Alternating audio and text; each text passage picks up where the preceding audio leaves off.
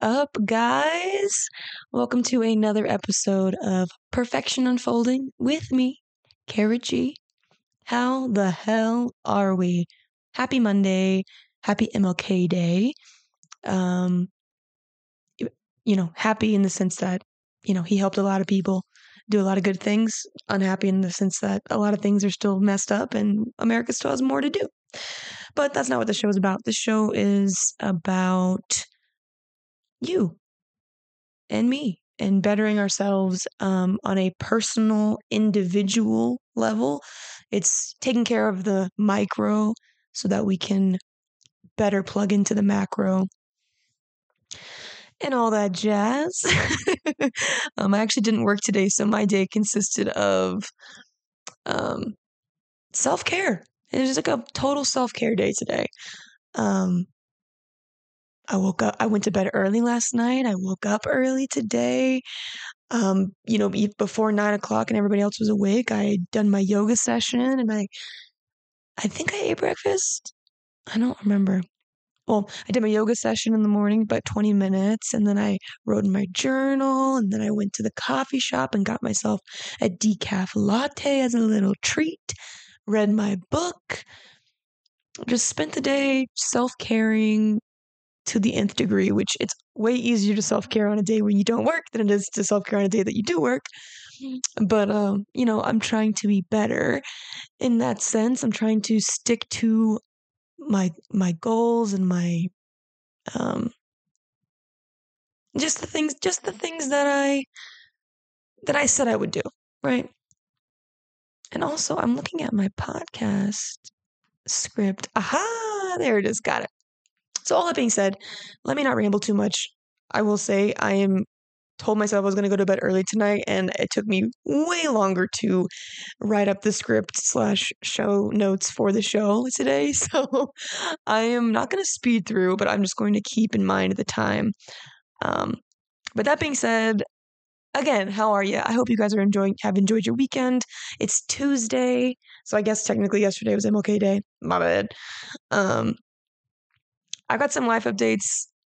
Okay, first of all, this first one I implemented today. Like I I tried today.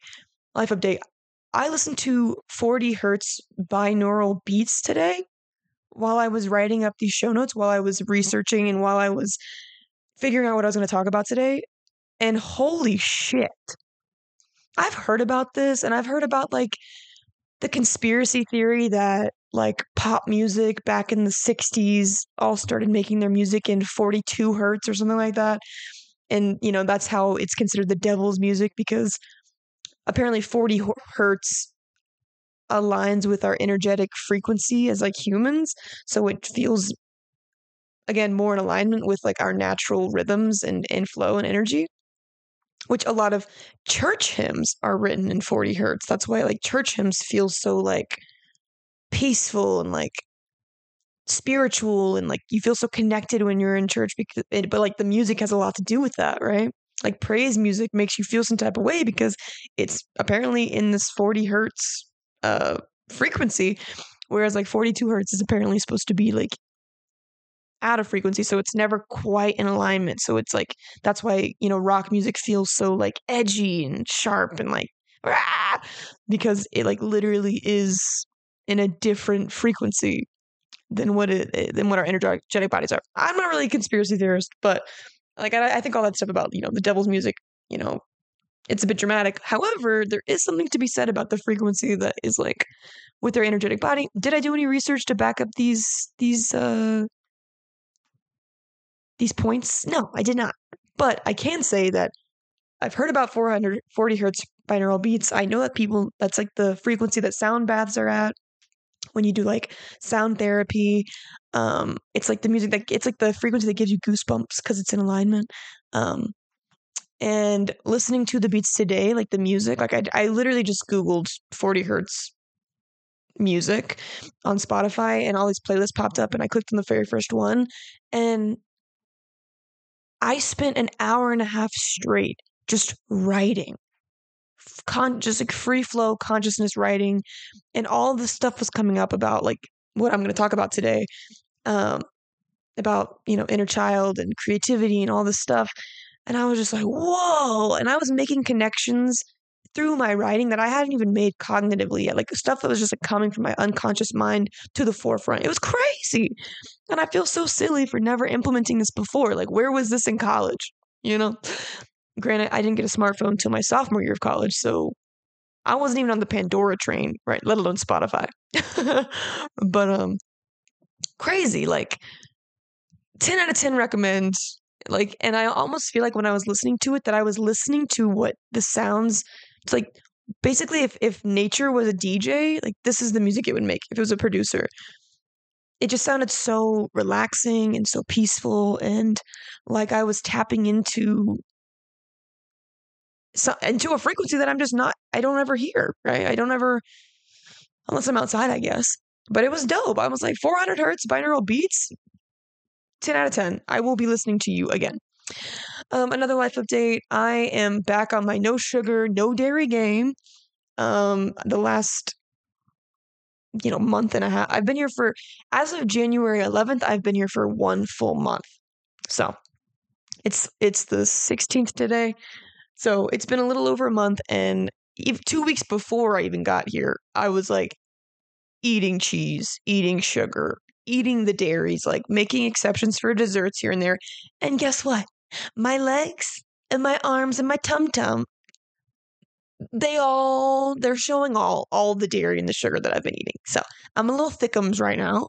But again, it's winter, like I said last time. And uh it's okay. Okay. Hibernation, you're gonna get a little plump. All right.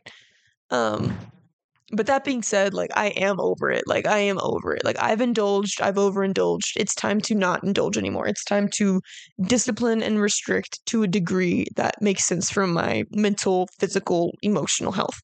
So that's what I'm doing, and I'm very proud of myself. It's been about uh, a week. I think I started last Sunday with the no sugar, no dairy, and I'm already seeing results in terms of like less inflammation in my body, less fluff, less cravings and don't get me wrong, like I'm pretty sure last week I like went hard in the paint when it came to like sugar replacements like stevia and um, keto chocolate bars because you know when you're feeding you're feeding and i'm like let me just i'm gonna give into my cravings by buying this keto ice cream.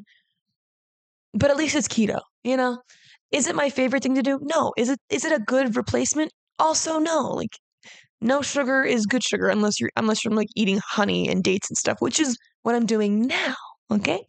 So I'm my my thing is like I'm still gonna eat the the glucose, but I'm gonna make sure it's coming from natural sources, and I'm also gonna try not to overindulge because I do have a glucose sugar addiction. It's I have an addiction. That's what exactly what it is. But I'm proud of myself because I'm back on that train. I feel good, and with that, I've been getting more sleep. I've been going to bed earlier, and because I've been going to bed earlier, and um, really leaning into this like discipline is freedom mantra. Um, and also my creativity must persist. Like those are the two mantras. Like I know I had said a bunch a couple shows shows ago, but discipline is freedom and creativity must persist are like my two major major mantras slash major keys for for my this period of time in my life to the point where like as I keep adding like the more sleep I get, it's like the next day I feel more empowered to stick to my other goals, like my sweating in the morning, my reading and my writing. And I've been slowly habit stacking all those things on top of each other to the point where finally I'm I'm finally at the point where I'm adding in exercise again. Again, I work slow and steady. I am a slow and steady wins the race kind of girly, okay? Sustainability is my number one priority. And and so I've been writing every day. I've been reading every day for 20 minutes.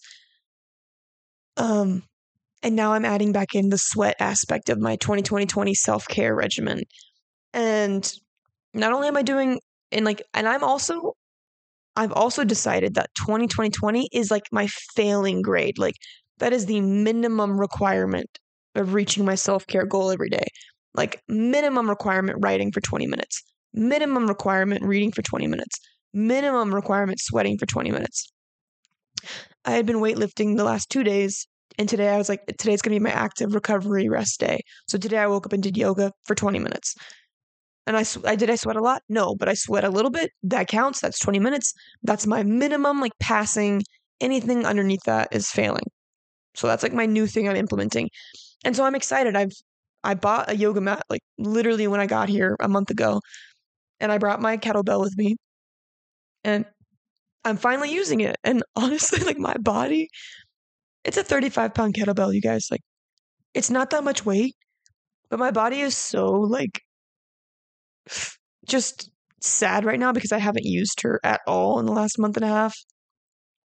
That I did some like some uh, RDLs and like Russian deadlifts just with my 35 pound kettlebell, like glute focused RDLs, and it hurts to sit on the toilet today.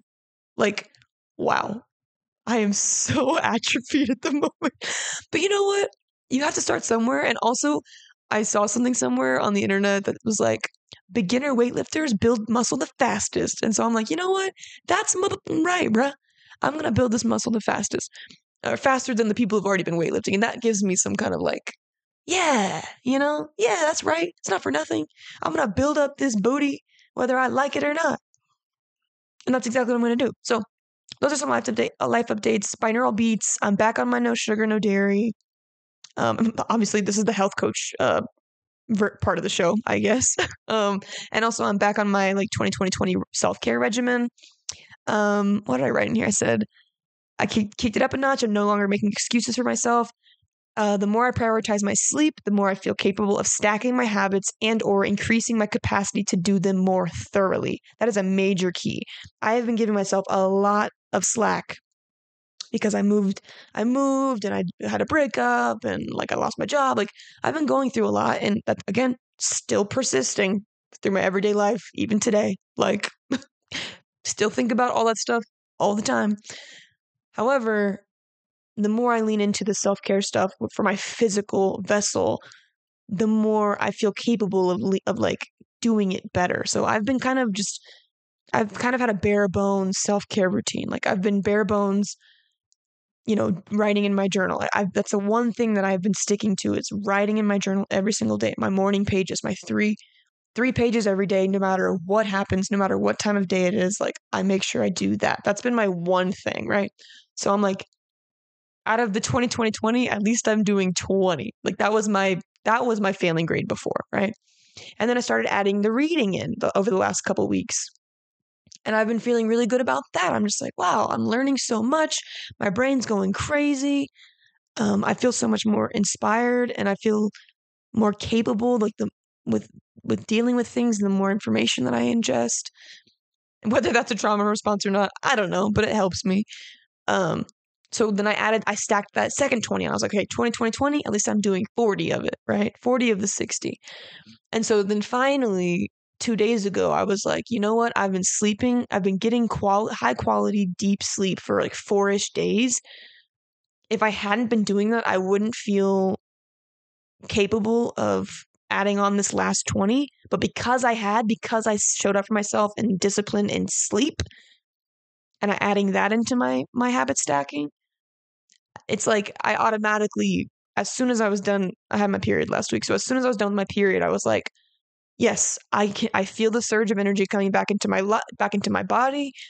I'm going to use this to my advantage. So that I started stacking that third 20 back onto my self care regimen. So I finally feel like I'm getting back into a routine. Like I'm I'm showing up for myself in like some real ways.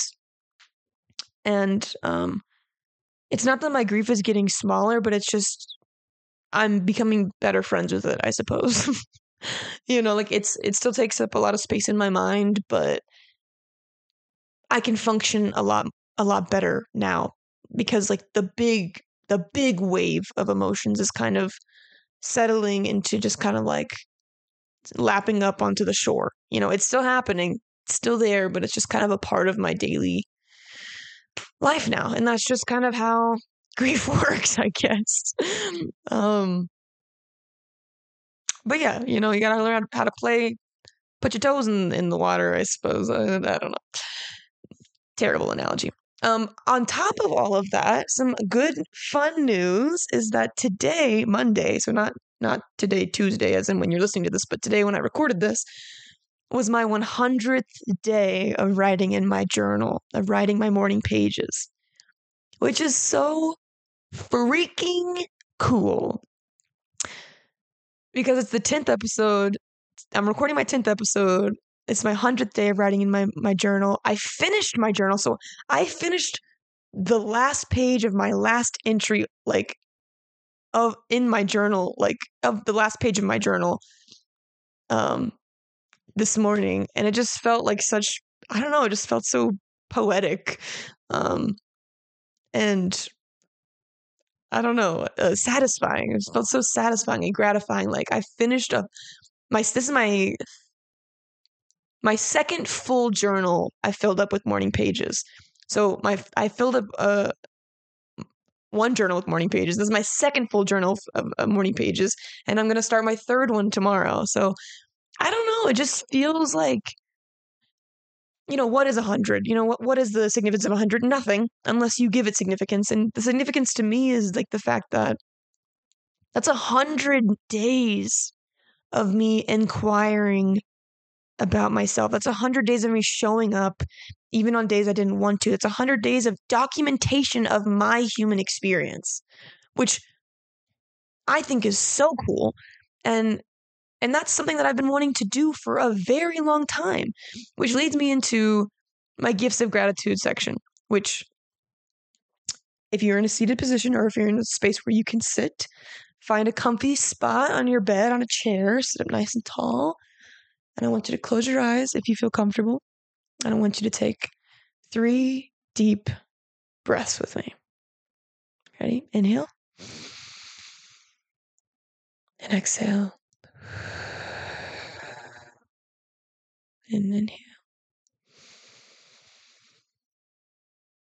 And exhale. And last one.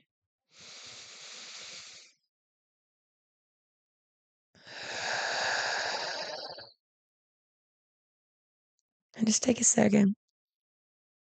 Think about all the things that have happened today, yesterday, last week, things you're looking forward to that you're grateful for. They can be small things, they can be big things.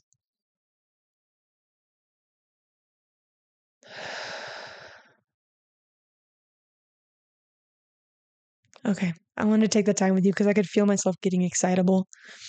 And um, today was just a really good day. I'm grateful for today, to, just to start things off. Like, I cried so much today. and I know for most of you, you'd think, oh, crying isn't usually means you had a bad day. But for me, that's just not the case. Like, today was the first day I've cried happy tears in a really long time. um, and maybe that's not even true, but it's just the it's been a long time since I can remember the last time I cried happy tears. I've been crying a lot of sad tears. And so it's just cool. Like going back to what I was saying before we took those breaths was just like a hundred days of showing up for myself. Like I'm so proud of that. Um and I'm grateful for that. I'm also grateful for clarity. Like I today I read chapter 9 of The Artist's Way and holy shit, it did it again. Like this book, I don't know what is in this book, but it is just resonating so deeply with me and I'm taking my time reading it. Um because I don't want it to end. and it also just feels like every time I open it up, I read the words that I need to hear. Every single time. It's like, yes, it's a 12 week course. I'm taking way longer than 12 weeks to finish it. But oh my God, like today I read the chapter on recovering a sense of compassion. And and like based off of what I wrote, what I what I wrote today and what we're going to talk about today, like it's exactly what I needed to read. That like tr- that like trigger all the stuff that just came flowing out of my body. Um, like I said before, I'm grateful for a hundred days of morning pages and finishing another journal. Like I wrote in here, these morning pages have totally transformed my life. I'm so grateful I can go back and read my own written word and relive all the human experiences I've had in the last 100 days, 100 plus days, because that's just 100 days of writing my morning pages in this stint of my morning pages. Like I've tried to do this work like one or two times before this, before actually committing. So there's like 13 pages in one stint and there's like four pages in another. So I've got a 100 plus days of like documenting my human experience and exactly what I was thinking. All the heartbreak, the love, the laughter, the gratitude, the wisdom. I feel incredibly blessed and so, so, so, so, so proud of myself for doing what I said I would do and for documenting my life. Like, documenting my life has been a goal of mine for such a long time, and I'm finally doing it. Um, my mom told me when I was a kid, like, I should start journaling because she wishes she would have journaled when she was a kid because she doesn't remember her life. And that is so true for me. Like, I don't remember my life before three years ago, four years ago. College is a blur. High school is a blur. Like, junior high, a blur. Elementary school, forget about it.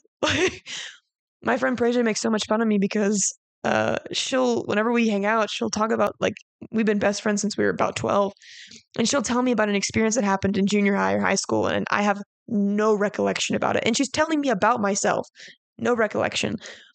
And so like it just means so much to me that I've I've take I've given myself this gift of if I don't remember, like I'll remind myself because I'll go back and I'll read, you know, because I documented it. And that's just so special to me. Um, I also wrote in here as someone who is incredibly sentimental and who loves experiencing the full spectrum of human emotion, this is one of the creative projects I will hold closest to my heart and is a practice I will continue doing for the foreseeable future. Like I now that I've done this practice for this long, like I can't see me not doing it. Like there have been there's probably been a total of two-ish weeks total of days that I've missed um, writing but never more than one day apart. Like I've only had one, I think there's one instance where there was two days in between journal entries. And that week I was just so lost. And as soon as I got back to my journal entries, I was like, oh, there I am. Found you. There you are. Hey, girl, how's it going? You know? So, like, I just, it has been, I know I spoke about this in episode six when I spoke about the artist way. Like, and I'm going to talk about the artist way more in this episode because I just cannot get over how helpful it has been for me. Like, it's crazy. Like, I would be doing you a disservice talking about tools that have helped me if I didn't talk about the artist way. Like, holy shit. Um, and I even journaled about this week about how like I'm reading the Life Leap or the uh, the Big Leap that I spoke about in last week's episode, and how it's helpful in like in giving language to like my upper limits and now I can in like my zone of genius and my zone of excellence and giving vo- a vocabulary to that that experience but like specifically in in in um noticing my upper limits and how to how to um work through them and like talk myself through them. But what's not as helpful for me is like the language of zone of genius zone of competence zone of excellence like that's harder for my mind to wrap its head around because because I have like a hang up on the word genius. Like I have a hang up on zone of genius for some reason. And um but I don't have a hang up on creativity. Right? And your zone of genius is directly correlated to your creativity. Like that's what I've gotten from reading The Artist's Way and The Big Leap. Is that like the more you play and the more you lean into your creativity, the more you are going to be in your zone of genius. Like that is essentially what he's saying in The Big Leap. But the examples that he gives um, as I've been reading it more, um, they have to do with a lot of like high up executives in their zone of excellence, right? Like they're in their zone of excellence and they're not happy because they're not in their zone of genius. And like, I'm someone who's not even in my zone of excellence yet. You know, like I'm not a CEO who's burnt out at my job. Like, and no offense to the big leap, it's still very helpful. I mean, I did a whole episode on how how it could help others and how it's helped me. But it's just it's also important for me to note that like the way people say things affects how you interpret it. So, and it's important for me to acknowledge the fact that the artist way language, like coming at my finding my zone of genius through creativity and the language that she uses in the artist way, it's like it's more of a spirituality based, you know, approach, which which resonates with me and how I operate, versus like a more logical approach, like, right? written by a man like whereas julia cameron is a woman like it makes a difference in how i'm receiving the information it's the same information to a degree and I'm I'm kind of and like I've said before, like I cherry I've cherry picked what's helpful out of the Big Leap, and I'm cherry picking what's helpful out of the artist's Way.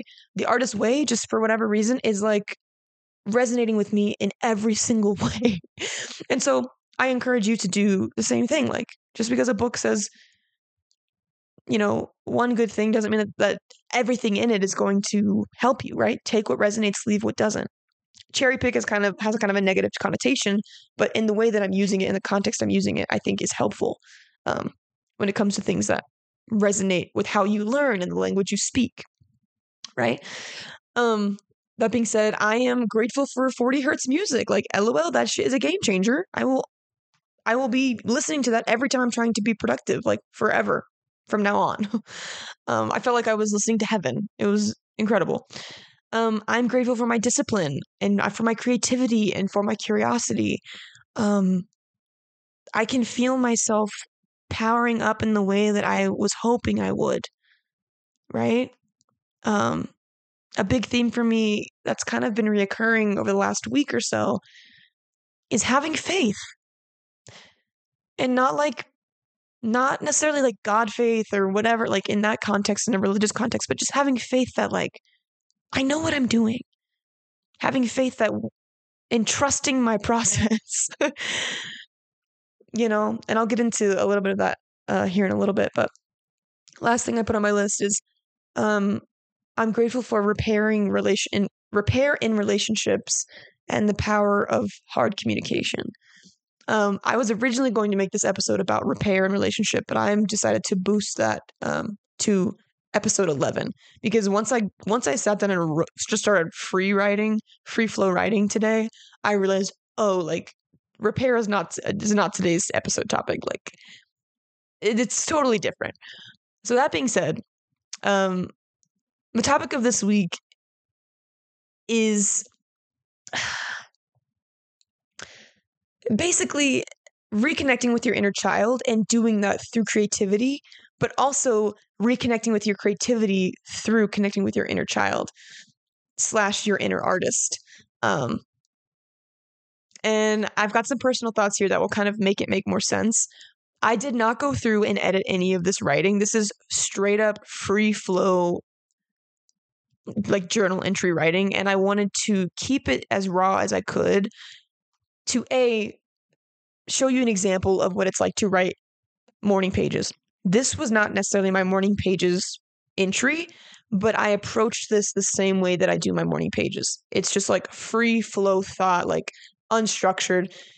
And and what I think it's an example of is it's I'm having a, a conversation with my what I would call my higher self, which I've spoken about in other episodes, and also my inner child at the same time. It's like I'm kind of talking about my my inner child through the lens of my higher self and i'm using my higher self because i'm just like free flow writing so it's like my it's like my subconscious coming to my conscious through this writing and i made a lot of connections in just in this journal entry alone because i've been i've been struggling recently with like what the fuck i'm doing and like who the fuck i think i am and what I'm actually good at and if I'm even good at anything. And I get into some of that in this writing. And so, but today's but today's episode is about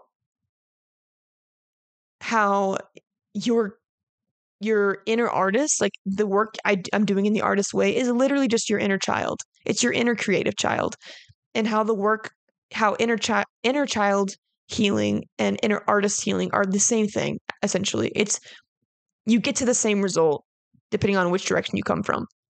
And I'm just gonna and I'm gonna share with you my personal thoughts and my anecdotal like thoughts and kind of just what I've been going through recently that kind of got us to this topic. So here we go. And if it's all over the place, I'm not sorry. All right. This is it's a part of the process. I'm trusting the process. Okay. Okay. Here we go. Section one recent doubts and self reflection. I've been dealing with lots of doubts recently. Doubts about my capabilities, doubts about my actual value my value add in the world. I've been questioning what I'm even good at and if I ev- if I'm even meant to be pursuing coaching or photography or graphic design or any of the other things I've done to make money up to this point. After a conversation with mom, asking her what I'm good at and what she sees me thriving in, I realized I keep approaching my creativity through the lens of capitalism. It's like every time I think about what I love to do, I have this capitalistic lens blocking my view and seeing my greatest potential. That is one of my upper limits. Childhood creativity and money motivation. It's so ingrained in me to think, how will this make me money? That I have a hard time even letting myself have an honest conversation about what I enjoy. Like, what the hell? I can't, I can't even, blah, blah. I can remember even as a kid being incredibly money motivated. Like, I would think of all the different ways I could make enough money to be able to buy what I wanted at the dollar store, or even that extra ice cream at lunch in elementary school. I would make friendship bracelets and keychains. I would sell candy, Kool Aid, and Girl Scout cookies. Even in high school, I remember decorating pins and ID cards for my friends for extra cash. When I think about it, it's hard for me to remember making anything just for the sake just for the sake of it. Past the second grade. My creativity has always been money motivated. I learned photography to make extra money in college and did the same thing with graphic design. Reconnecting with inner child and creative authenticity. And even though I danced for fun when I was a kid, I still did it for validation from my peers. I did it because I enjoyed it, but stuck with it because it gave me purpose and a place to belong. It's sad to me and something I've been unknowingly running into as I dive deeper into this work to unblock my creativity. I think I'm so fascinated with it because it's something that seems so far away that I'm deeply longing for. Honestly, I didn't even put two and two together until right now, writing all this out. When I was in secondish grade, I remember making my own homemade magazines, cutting out celebrities from US Weekly and gluing them to a hand cut booklet I stitched together out of cardboard, printer paper, and multicolored yarn. I'm crying thinking about it. I once made the same kind of booklet out of the same material, only I deemed it my quote unquote autograph book. I made all the people in my life sign it friends, family, siblings, schoolmates, any and everyone who crossed my path. I made them all sign it just in case they were ever famous, so then I could say I had their autograph. I also used to write plays about my aunt's cats on a, the dial up computer at my granny's house. My brother and I used to write plays and act them out in her yard using leaves as furniture props. We'd create blocking and dialogue and perform in the yard for my family during holiday get togethers, usually around Thanksgiving. I don't remember how many of these I made or where they went, but I remember them. I'm remembering them. They say your inner artist is really just your inner child. I've been working so hard to connect to my inner child over the last few years, and I'm delighted at how much trust and progress I've made in building back our relationship. It's just wild to me that even though I've intellectually known that creativity is play, I'm only just now reconnecting to that part of me. The part of me that creates just for the sake of it, without judgment, without an agenda, without the pressure of making money. I used to do that all the time. And even though I've pursued artistic endeavors since then, the pressure and agenda of those pursuits, I've realized, have canceled out the pure creativity of it. I was making all those things for ego purposes, for money and validation. I was making them for adult me, void of any real creativity. It's why I felt like such a fraud artist. It's why I feel so uncomfy calling myself an artist. I see why others see me as such, but to be honest, I haven't made an art in my I haven't made any art in my adult life yet. But yet is my lifeline. Yet I can work with. Yet is me making these connections now and having the courage to move forward with it. Yet gives me hope that my inner child hasn't given up on me because I know she's in there begging to come out and play. I just haven't had the capacity to trust her yet. I haven't had the confidence to let her try and fail, or even more frightening, to try and succeed. My adult ego brain has bills to pay and has convinced herself that if she keeps pretending to art for money, she'll find happiness and peace and the life she's always longed for. She thinks she'll be able to perform and pretend her way into a creative life. But she's learning now that she can't. I can't because it doesn't work that way. What I'm running into as I try to create a brand and a business and make this quote unquote big leap into my career is a total lack of connection to my creativity, to my inner knowing in this area of my life. I'm in the process of creating a new life with no ability to tap into my actual creativity due to the blocks and upper limits I put in place over 20 years ago. I'm frustrated I have those blocks, but I'm realizing it takes time to unblock. Hopefully, not 20 years worth of time, but I'm having to massage the knot I've created to protect myself from success, from real fulfillment and happiness because not knowing my creativity and what it's capable of is terrifying. It scares the shit out of me. My whole life, I thought I was an imposter, lazy, a procrastinator, untalented, when really I've just been scared shitless to be seen. To be seen trying, to be seen failing, or even succeeding.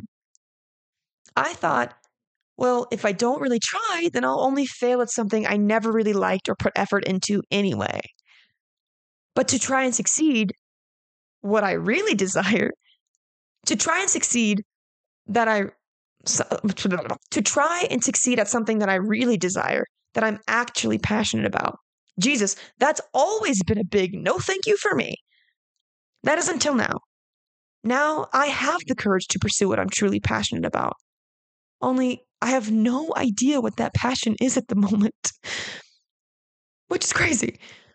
When practice and awareness and patience and kindness and curiosity, it is slowly unfolding in front of me, though. With all those things, it's slowly unfolding in front of me, though. Each time I show up for myself in all the ways I truly desire, I've noticed a piece of me, my inner artist, my inner creative child, reveals themselves to me. And every time they share, I break down and cry because they're the most beautiful thing. They've been the most patient with me, adult me, watching, waiting, and wanting to be seen and heard and appreciated and counted on. They've been looking for a place to belong. Every time I sit with them and let them showcase their gifts, they light up knowing that they finally found a place in me. They feel at peace. They feel in flow. And all that energy is then passed on to me, adult me. And I find and I finally feel seen and heard and validated and at home in myself. And even though it's been happening in spurts, it's still happening. And I'm so fucking grateful I'm so grateful for this awareness and this patience and for meeting myself for the first time all over again every time I inquire about myself with love, through love. Every time I read a book with words that help guide me back to me. Every time I ask my mom and my friends what I'm good at or how I'm special. They're all pieces of a puzzle that's been leading me back to little me. And I just can't help but feel so grateful for the struggle I've been experiencing. I've been so down on myself, questioning everything from an adult perspective, putting all this pressure on myself. When in reality, all I have to do is sit and let little me do the talking. She doesn't work from a space of logic. She works from a place of play and love and laughter and dance and song and cut and paste and, ooh, this is pretty. I can't put her in a box and tell her to make me money. That's fucking crazy.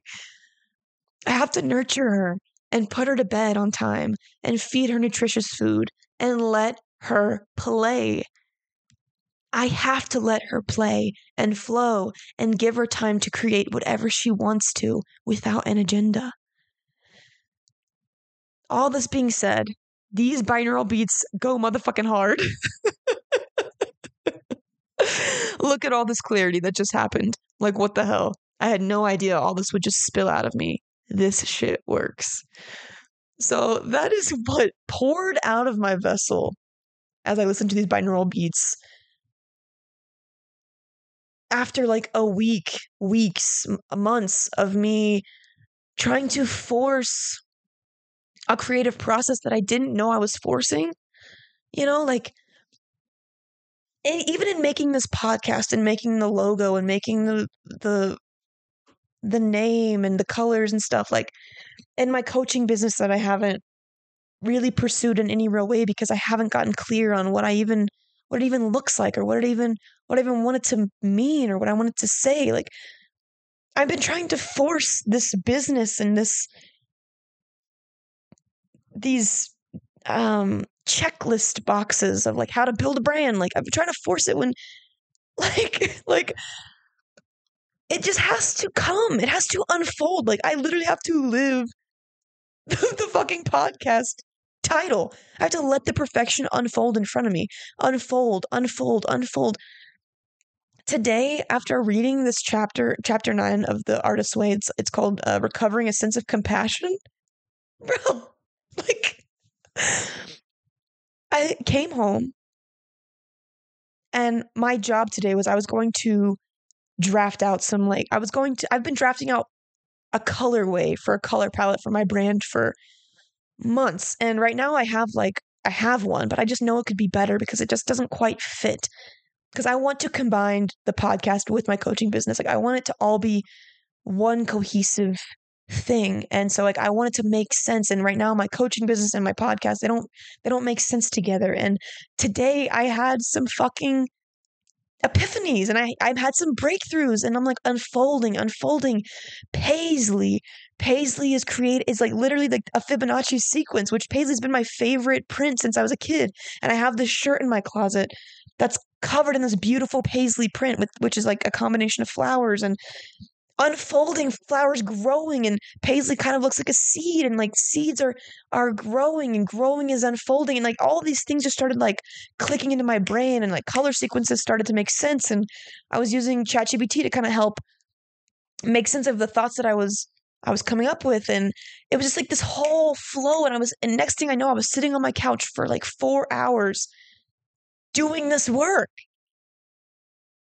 And it was like duh, you know? And I felt so connected to like, I felt so connected to all these things that I've loved since I was a kid and things that I love as an adult. And like, none of this stuff came from nowhere, right? This podcast didn't come from nowhere. These ideas didn't come from nowhere. They came from my insides, which came from what influences me on my outsides. And like all of it just kind of came together in this beautiful dance because I read that chapter, Recovering Sense of Compassion. It talks about your inner child and it talks about some of the things I spoke to in this brain dump. And I was just like, whoa, like I've been forcing this shit. Like, because I've been so concerned about, you know, I mean, I like my job that I'm in, but like my goal, goal is to work for myself. Like my goal is like to work for myself and to be to be sustainable and to make money doing things that feel good and helping people and all stuff. And it's been money, money, money, money, money. How do I get to the money faster? How do I get to the money faster? How? And that's not how creativity motherfucking works, my guy. And all these videos, like I told you last week, what I do is I send myself videos throughout the week to kind of figure out what I'm going to talk about. And all the videos I sent to myself this past week have all had to do with like, to go fast, we must slow down, you know? All and like unfolding has been like a topic that's just been coming up and coming up and coming up. And I've been seeing Paisley everywhere. Like all this synchronicity has been happening. And uh it's crazy. And all of it just comes back to like, I'm trying to do this creativity work and like get to my creativity and creativity, creativity. And I'm totally bypassing little me.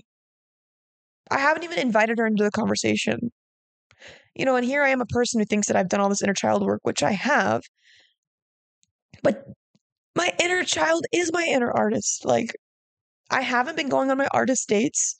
You know, I haven't been spending any alone time with myself uh, over the last month. Like, I've been trying and I've been realizing how important being alone is and having time to just wander and to explore and to just have no agenda, right? And I did way more of that when I lived in Dallas because I had more of a routine. And I'm just now getting back into routine. And I'm not mad at myself. Like, I just got back here. Like, of course, this clarity came today because I just talked about how I've gotten back to my 60 minute self care routine. And I've even added on to that where I've gotten back into my physical self care and my sleep self care and my food self care. Like all this stuff is coming back. So, guess what else is coming back? My creativity. Right? Isn't that fascinating how it's all holistic? It's all one thing. Um, and so that brings me into um, some of the insights that I, after I was done writing this, this brain dump, and I was just like, whoa, and it made all these connections with like how I had this money block and success block, and like I'm trying to work on my creativity, but I'm doing everything except giving myself space to be creative. Um, and I was dealing all this week with all this imposter syndrome and all this like, what the fuck am I doing syndrome, and um, some insights that I that I wrote down kind of haphazardly in no specific order from this writing were there's a direct correlation between your inner artist and your inner child. In fact, I believe they are the same exact thing. Up until this point in my life, I've treated healing my inner child and my inner creativity as two separate tasks. However, in my experience and through my research recently, I've discovered that you can both pursue inner child healing through creativity and creativity healing through inner child work. I've also said in reading The Artist Way, I believe you could replace artist with inner child anytime it's mentioned in the book and produce the same results for unblocking creativity and also healing. And to treat them as separate is unhelpful. To treat them as the same is transformational. I wrote, pursuing a creative life isn't solely for the people who, who we deem quote unquote artistic or artists. We are all artists because we have we all have an intrinsic desire to play and be creative and live outside the box that we've put ourselves in because of capitalism and or society at large. Expectations of society at large. I dove into inner child work first, but since that is a much heavier topic to digest by itself, and maybe I'll do a full blown episode on that in the future, I want to get into how we can heal our inner child through our pursuit of creativity and living a creative life, which the artist way, that is what she's doing. Like, that is exactly what she's doing. But I'm just kind of framing it in this way for this specific episode. So, again, I want to get into how we can heal our inner child through our pursuit of creativity and living a creative life. Um, I also said it might feel silly or possibly even terrifying to dive into inner child work head on. And it might be hard to see how not doing the work is hindering um, your everyday life. I think coming at the work from a perspective of unblocking creativity is way less intimidating and puts into perspective how not healing the creative child within you is actually the only reason you can't live the life of your dreams again, I'm saying some off the wall stuff, but just kind of go with me. I also put a note in here. Um, I said, note if your childhood was less playful and more painful, then approaching healing from the perspective of coaxing out your childhood creativity and implementing it into your adult life might feel and seem impossible if you haven't addressed the pain and suffering you experienced as a child first. However, I do believe the work and information I'm about to talk about will help you, it's just up to you to decide when it's the right time to utilize them, these tools. Um, I also want to just double down on the fact that we are all on a journey, and I encourage you to use what resonates and leave behind what doesn't. So, that being said, let's get into our deep dive. Let's go deep. I want to like make buttons for my segments, but until we get there, let's go deep. We'll just do them acoustic. um, so, first things first, what and who is your inner child? Okay. Like I said before, we're not going to do super big deep dive, but I do want to give you context of language, the language I'll be using in this episode, and the language I've been using in this episode. Even though I've mentioned inner child in uh, previous episodes, I'm going to get a little bit more um, detailed in this one. Um, so bear with me. If you already have the baseline knowledge, great. But if not, I did look up some articles that gave some um, I think pretty good descriptions. Um, so on positivepsychology.com, I found an article um, that was a little bit heady. Oh, you know, no, I'm lying to you. Uh, that was the article I found on the American Journal of Psychotherapy. This article, uh, positivepsychology.com, um, talks about the inner child and it describes it like this. It says there, um, there's a wounded part deep within a person that may be unconsciously choosing to be in relationships with with other hurt people. This is like giving examples of like how the inner child, a wounded inner child, shows up. Um, it goes on to say, and it may result from experiences they faced when growing up, feeling ignored, rejected, dismissed, or even abused, neglected, or traumatized.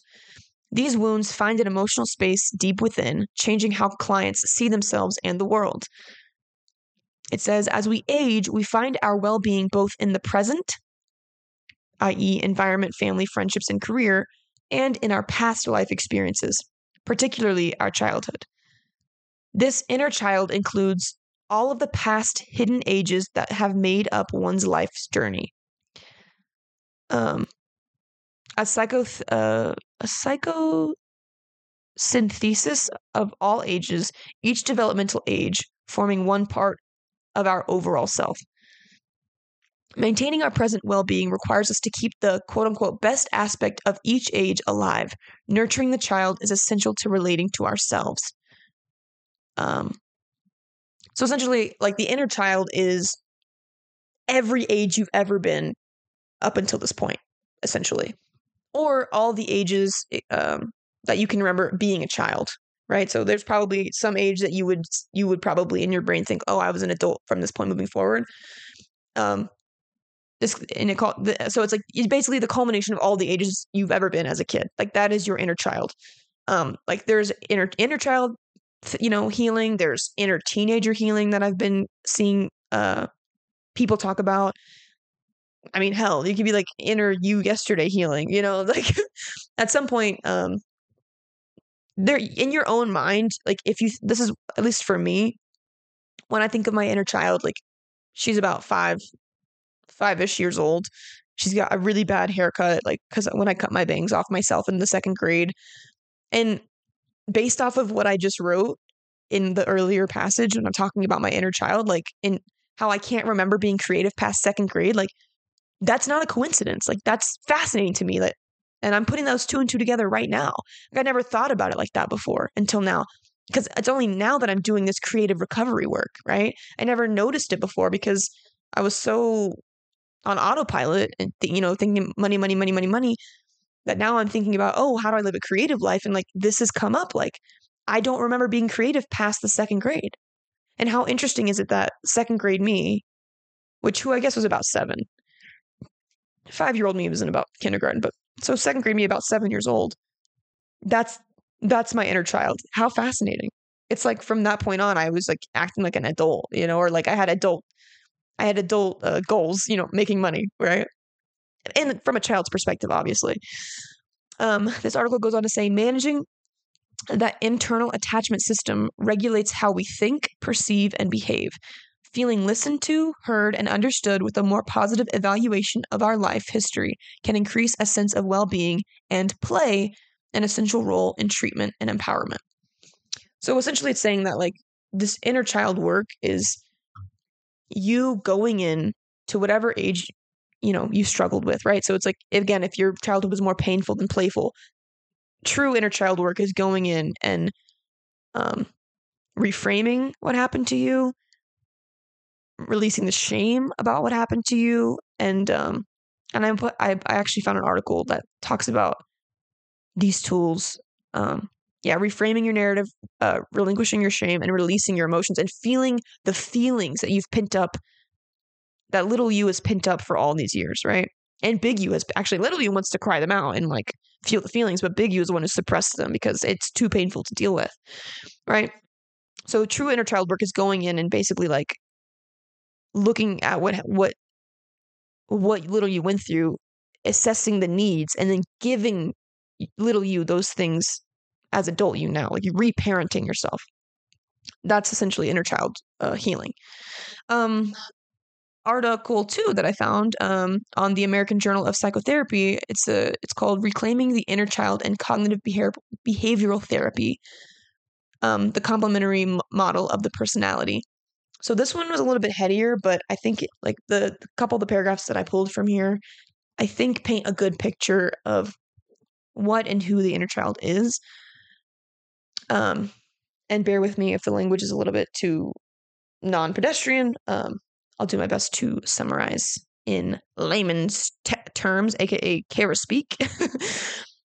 That's my favorite thing to do is to read a heady article and to distill it down into like, yo, so basically what happened was, you know, um, so it starts off, it says, This article explores the psychotherapeutic notion of an inner child in the context of the cognitive model and develops a theoretical foundation for this specific technique.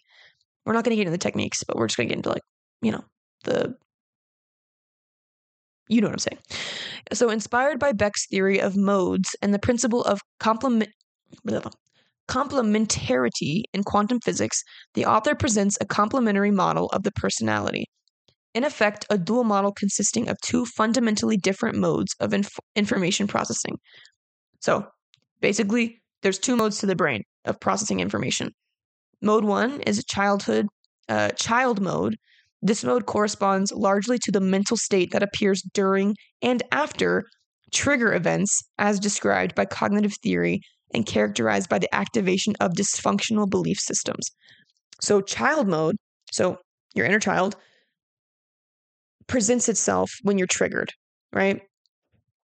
Uh, being triggered is essentially what what hap- is, is essentially what happens when like a deep wound of yours is hit by somebody like with by their words or their actions right? So this this shows up in um the attachment theory right? So anxious and avoidant attachment like somebody if you if you're an avoidantly attached person and somebody tries to get close to you that triggers your your fear that you're going to lose your personhood that you're going to lose your individuality like that they're going to consume you and you know what i mean? Like that's like your big fear is that they're going to get that if you're vulnerable with them they're going to get so close that like it's going to trigger this wound that like you're going to be suffocated right because you might have had a parent who was a helicopter parent who suffocated you who made who made you do things you didn't want to do right that's like your big fear. So that's like that would I would consider that as an example as a trigger. So your child mode comes into play when you're triggered and that fear hits you. And so the child mode's like it's remembering something that happened from when they were a kid and it's trying to protect you from the thing happening in your present even if it's not helpful anymore. Right? So that's essentially child mode. Adult mode is the mental state reached once this trigger mode processing style is deactivated. So adult mode is basically the you, adult you, who comes back into to presence once your emotional reactivity has gone away. My favorite way to describe the inner child in an adult relationship is this. When you're and I love I hope I I don't this is an analogy that I as, as far as I'm concerned like I made it up. I could have read it somewhere and it just seeped into my my unconscious and I just kind of pulled it out. So if it exists somewhere, don't don't sue me. I'll give credit where it's due, but I, to my knowledge, I kind of this is an analogy I kind of made up. So let's pretend like you're driving a car. Adult you has a license, right? Adult you knows how to drive. Adult you took your driver's test. Adult you's been driving for decades, years, whatever. It knows what it's doing. Adult you who's driving the car most of the time is cool, calm, collected, like has their head on straight, right? next thing you know like something in the something like appears uh let's say so for instance adult you somebody flicks adult you off while you're driving right and if you're not healed right your inner child is like usually when you're driving and you're cool calm collected your inner child is in the passenger seat sleep the inner child trusts you to take care of business like if there's a bump in the road you'll take care of it um if you're healed like and someone flicks you off like it's not going to ruin your day. So like inner child can just like sleep through the car ride. Like you're on a road trip, right? They're chilling, they're eating snacks, they're listening to music, they're hanging out. But if you don't have a if you haven't healed those inner wounds from childhood, if you haven't taken care of of little you, of inner child you, when someone flicks you off, adult you falls asleep at the wheel. Be- eh, eh, like like adult you falls asleep at the wheel, and as soon as you fall asleep at the wheel, little you is like, yo, yo, yo, yo, what the fuck? You're you're not driving anymore. What the fuck? What? So little you like takes over the driver's seat and starts driving, right? Let's pretend like let's not use like the flicking off example. That's like probably not good. But like if you're unhealthy, let's like it's like you're driving drunk, right? It's like you don't have the clarity. And like little you can't trust you to drive. So little you takes over the driver's seat and like starts weaving and waving across the road because they don't have a license. They're a child, right? and they're freaking out because you're asleep. Like you fucking fell asleep at the wheel because you got drunk and you're not healthy and you're not taking care of yourself. And so then if you're in this triggered state, you're just driving like a maniac everywhere and you're you're running over people and you're running into buildings and you're hurting the people around you, right? little you can't trust you to take care of business. So little you takes over, right? But as soon as that trigger is gone, that emotional weight is gone, and then that drunk, you, you get sober again, little you's like, all right, fam, like, what the fuck? You know? I'm about to throw hands. Like, can I? And then little you is just like kind of always watching and waiting for like the next thing to happen. And that's hypervigilance, right? And maybe that analogy helps you. Maybe I butchered it. I think I've said it more eloquently in the past, but but I think I get the point across. Like a trigger is like the bumps in the road are when people you know comment on your weight if you're insecure about your weight those bumps the bumps in the road are or the people flicking you off are like the people who literally flick you off in traffic like if you are a hothead if you are an aggressive driver like that's little you like being triggered uh by feeling like you're you're not respected right? You're not like if somebody cuts you off in traffic it might it might trigger feelings of like oh like i'm not seen. I don't matter. People don't care about me right? That, that's a story you made up in your head. That's a story that little you made up in their head but they're basing it off of, of, of the reality that, that they experience like the, the child in you experienced when they were a kid right? Like you don't have compassion and reasoning when you're a kid. You have oh like my my daddy yelled at me because i didn't pick up my socks from the floor I must be a broken human. I must be bad. I must not be worthy of love. Like, you know what I mean? It's not you don't have the the knowledge when you're a kid that your your dad has PTSD and has nothing to do with you. You know what I mean? You equate you being the reason that they're angry, right? It's your personhood, it's your existence that is irritating, right? So that's what happens when you're triggered. When you're triggered, little you comes into play. It's what this article is saying. And then when that emotional wave kind of goes away, adult you comes back into play. That's essentially what it's saying. I hope I made that uh, less confusing than it probably was. um, this article goes on to say, um, oh, it says adult mode is in, is the mental state reached once the trigger mode processing style is deactivated.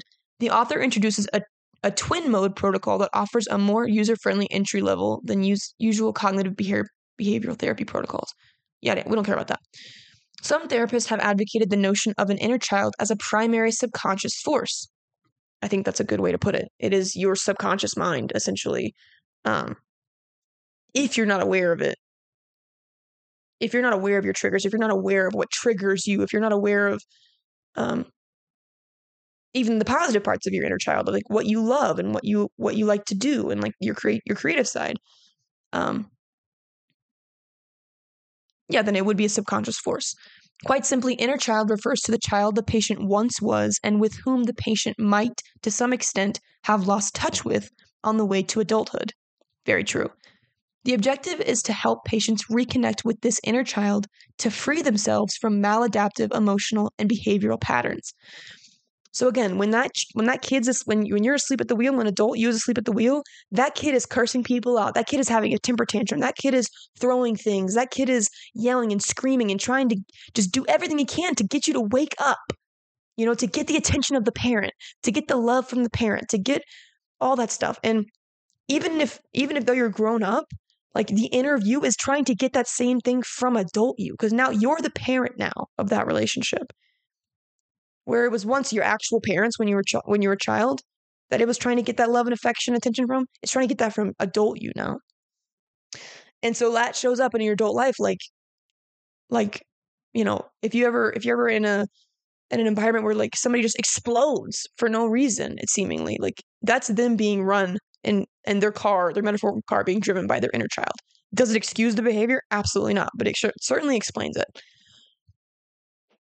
uh, and then it talks about how uh, this man, uh, John Bradshaw, he was an American educator and counselor, and motivational speaker, and author. Um, he said on a radio show in relation to inner child, the inner child, that there's a compassion that comes when you look at a child. The idea of my grown-up self taking care of, nurturing, taking care of, nurturing the wounded little boy in me that didn't have a father and went through a lot of pain and fear and emptiness and loneliness that has been enormously helpful. I think there's a child in all of us.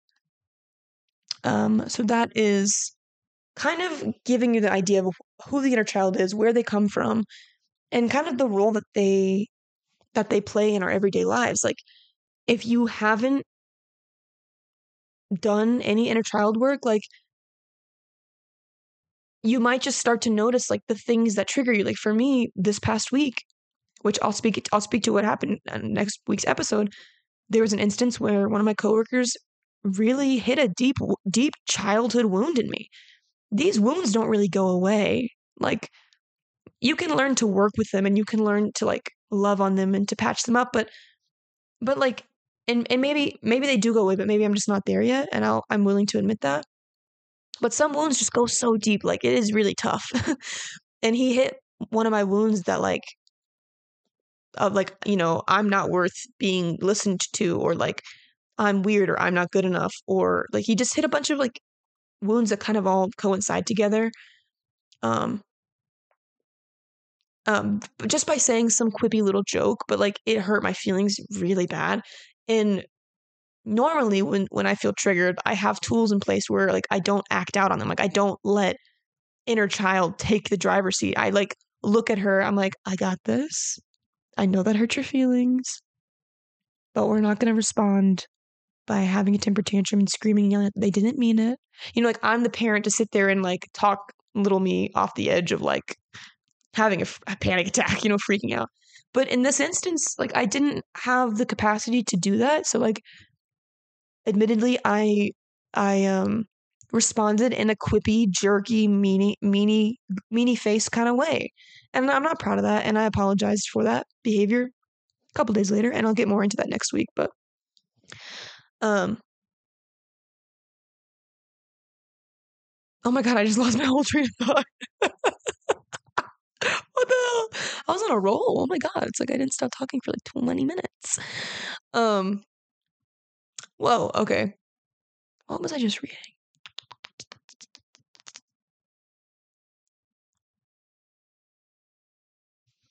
Hmm. Yeah, it's gone. It is gone, gone, gone. Let's move on then. um Oh, I think I was just saying like if you've never done any inner child work, like you might just start observing when you get triggered. Like when you find yourself being irately mad, know that that's that's probably not like a present day you thing. That's probably somebody just poking at a wound that was put there a long, long, long time ago. And so doing this work and meeting your inner child, even if it's painful, like even if it's like the scariest thing, it's just so empowering. And I've spoken about this before. It's so empowering reparenting yourself, right?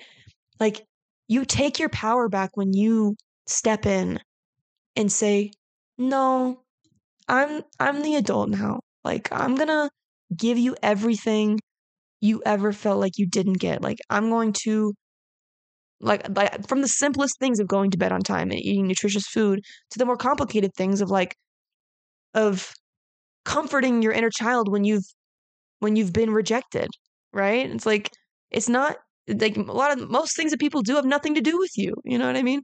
Like you're I'm there to provide the context and the nuance even if she doesn't understand, at least I'm there to like hug her and hold her and like give her the love that like she that she needs, that she so desperately wants. Right? And so I've kind of done that back end work, which has made it possible, for, I think, and more easy and more attainable for me to do this creativity work because I've gone in and I've felt those feelings and I've I've I've met my inner child and I've I've made peace with her and I've been building my relationship with her for years now and building that trust. And it's it's, everything starts somewhere. Like I started this work in 2020 during you know a dark night of the soul. Like when I talked about when I dated that narcissist guy like after that relationship everything came crumbling down around me and I had to like build myself back up me and little me included. Like that shit was not fun at all, but it was necessary and I did it because it's like I just could not keep going on the way I was going on. Like I couldn't keep living this numbed out unaware life. Like there just wasn't even an option. I didn't have an option. my my mind, my body, my spirit wouldn't let me. I, I I that was as far as it would let me go. And I said, "Okay." I put my hands up, I surrender, you know. That's what I'm kind of doing now to this creativity process. It's like I'm I'm surrendering. Like me little me's like like we're hand in hand usually, you know, and like she's looking at me and it's kind of like she has the secret. And I'm just like and I'm up here in my adult brain just like trying to figure out with like math and logic and ego and blah. And she's just like waiting. Like she she knows I'm gonna I'm gonna come to her eventually. And she's just waiting, you know, just chilling, like, you know, maybe I it's time for me to teach you something. You know? You got all this adult brain stuff and you're teaching me all the time, but I've got something to teach you. And she's just been waiting for me to ask. She's just been patiently waiting. And I'm just so proud of her because I'm like, damn, you could have been having a temper tantrum. And she low key this week, I'm low key, she was having one. Like adult me and little me were having a temper tantrum because she was like, You're not listening to me. And I'm like, You don't understand. Money, money, money, money, money, money. And she's like, Listen to me. I'm about to have a bitch fit and I'm about to make you feel really bad if you don't shut the fuck up. and I might sound insane right now. And I realize that. But this is the process. Okay. You have to trust the process. And you know what? Healing inherently feels so goofy and silly and cringy and annoying. But you know what? I don't care, bro. Because if this is what I have to do to get to the life of my dreams, to get to the life of flow, to get to a life of creativity, to get to the life of ease and peace, so be it, my guy. So fucking be it. So, moving on. So, that's kind of giving a background on what the inner child is, what inner child work kind of looks like, how the inner child kind of shows up. I hope it did an okay job of explaining that. Um, and for those of you who are like, okay, cool, I have no idea who my inner child is. I don't even know what that means. The idea scares the shit out of me, but like I'm curious. I I recommend you doing a inner child guided meditation. Now, I did one of these when I was first starting off and it just make like if the concept of inner child is just kind of like what the hell are you talking about? Like I don't even understand how this works. I just have a person living inside of me. It's like not necessarily. I recommend doing a inner child guided meditation to meet your inner child because I can talk about it in like theory and like you can hear about it intellectually, but until you actually sit still mm. and inquire and get curious about who they are and what they look like and what their wants are and what their desires are, which I still have to continually do all the time. Like I had to do that today. I didn't necessarily do a meditation, but I had to slow down and be like, yo, what do I love? You know what I mean? Like I had to ask myself the question, like, what am I passionate about? I have no idea. Because I, adult me, I have no idea. But little me, they know. They've been knowing. They be knowing. They've always known. All you have to do is sit and listen. That's it. And so a guided meditation, um, I I linked one in the show notes. I think it's the one that I did in 2020. I'm not exactly positive, but it's got three plus million views. Um, every everybody in the comments was like talking about how it was good. I listened to the first part of it. I'm pretty sure it's the same one that I did. But I encourage you, if you're curious, like again, follow the curiosity. Try it out and see what happens. And and honestly, like it might take you a couple tries. Like it is a, a meditating is really uncomfortable at first, especially if you are a highly anxious person who has a hard time sitting still. Like do not be surprised if this is incredibly difficult for you. Like if you've never meditated before and the next thing you know you're trying to meditate and meet your inner child at the same time like it's okay it might be a lot come back to it whenever you feel ready whenever you feel called you know take a couple deep breaths whatever like um i wrote i wrote in here if you've never heard this concept or if you've always w- wondered how to meet your inner child or what even that means please check out the inner child guided meditation video i've linked in the show notes again you might feel silly at first or apprehensive Leave all that ego junk at the door. I am telling you, whether you had an amazing childhood or a traumatic one, meeting the little you that lives inside of you is a transformative experience.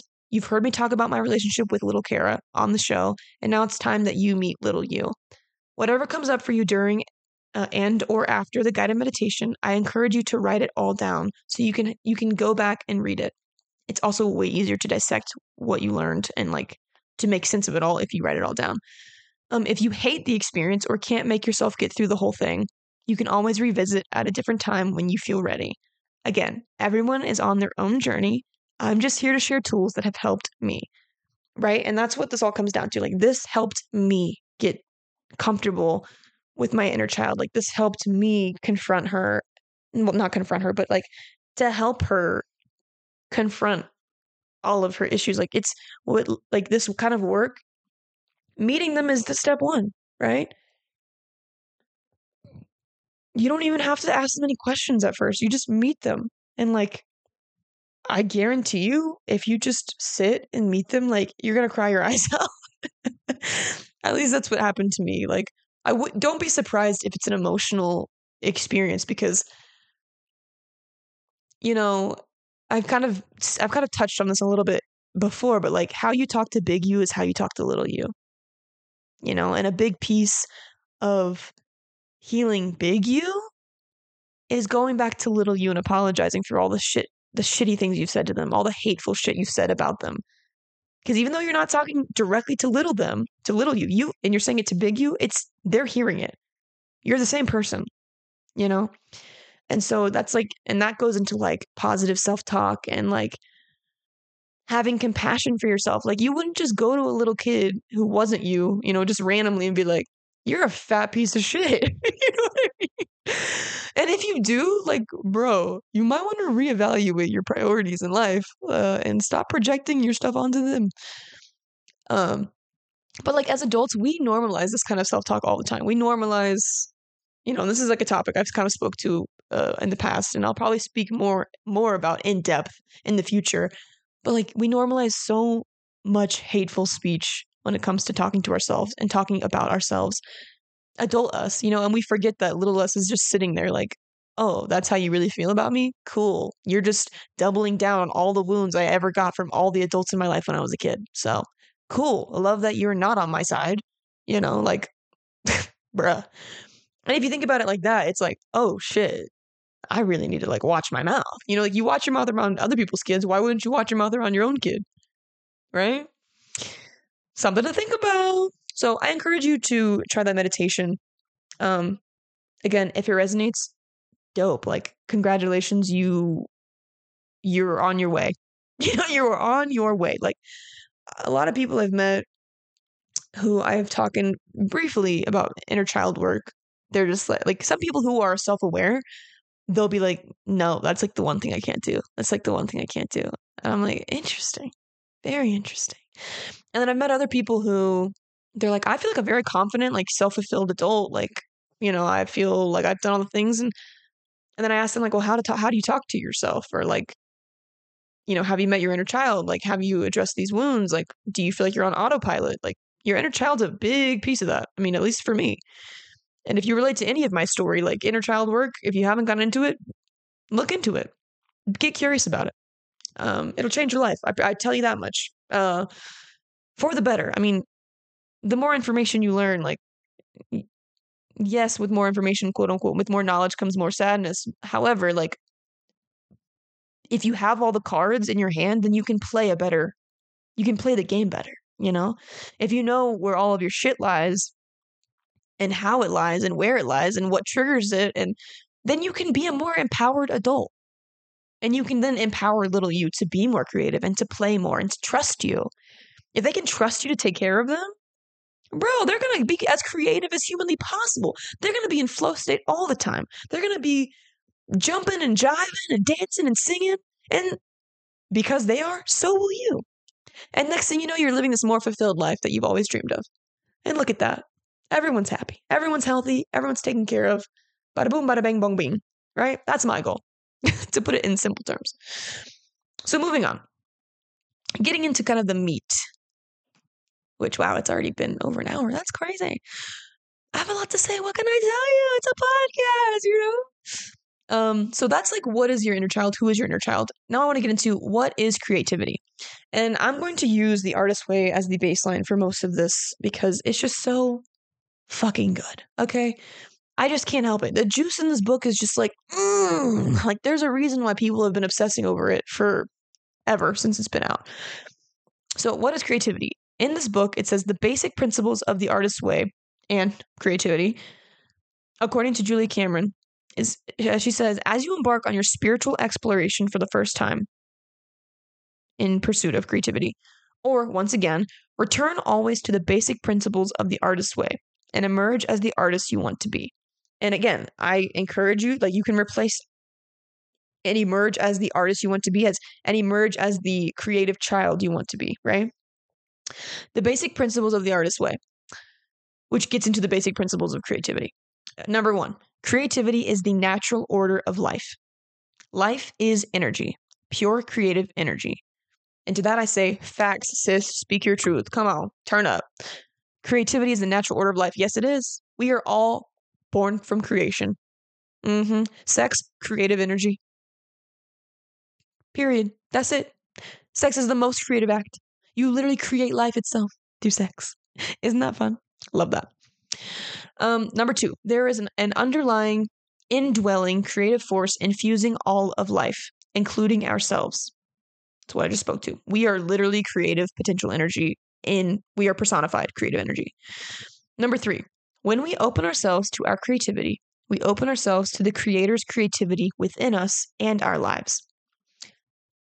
Editor's note in the book, she talks about creator energy. She's like, you can call it God, you can call it spirit, you can call it whatever the hell you want to call it, but it is creator spirit. Like, it is the spirit that is in everything and everyone always.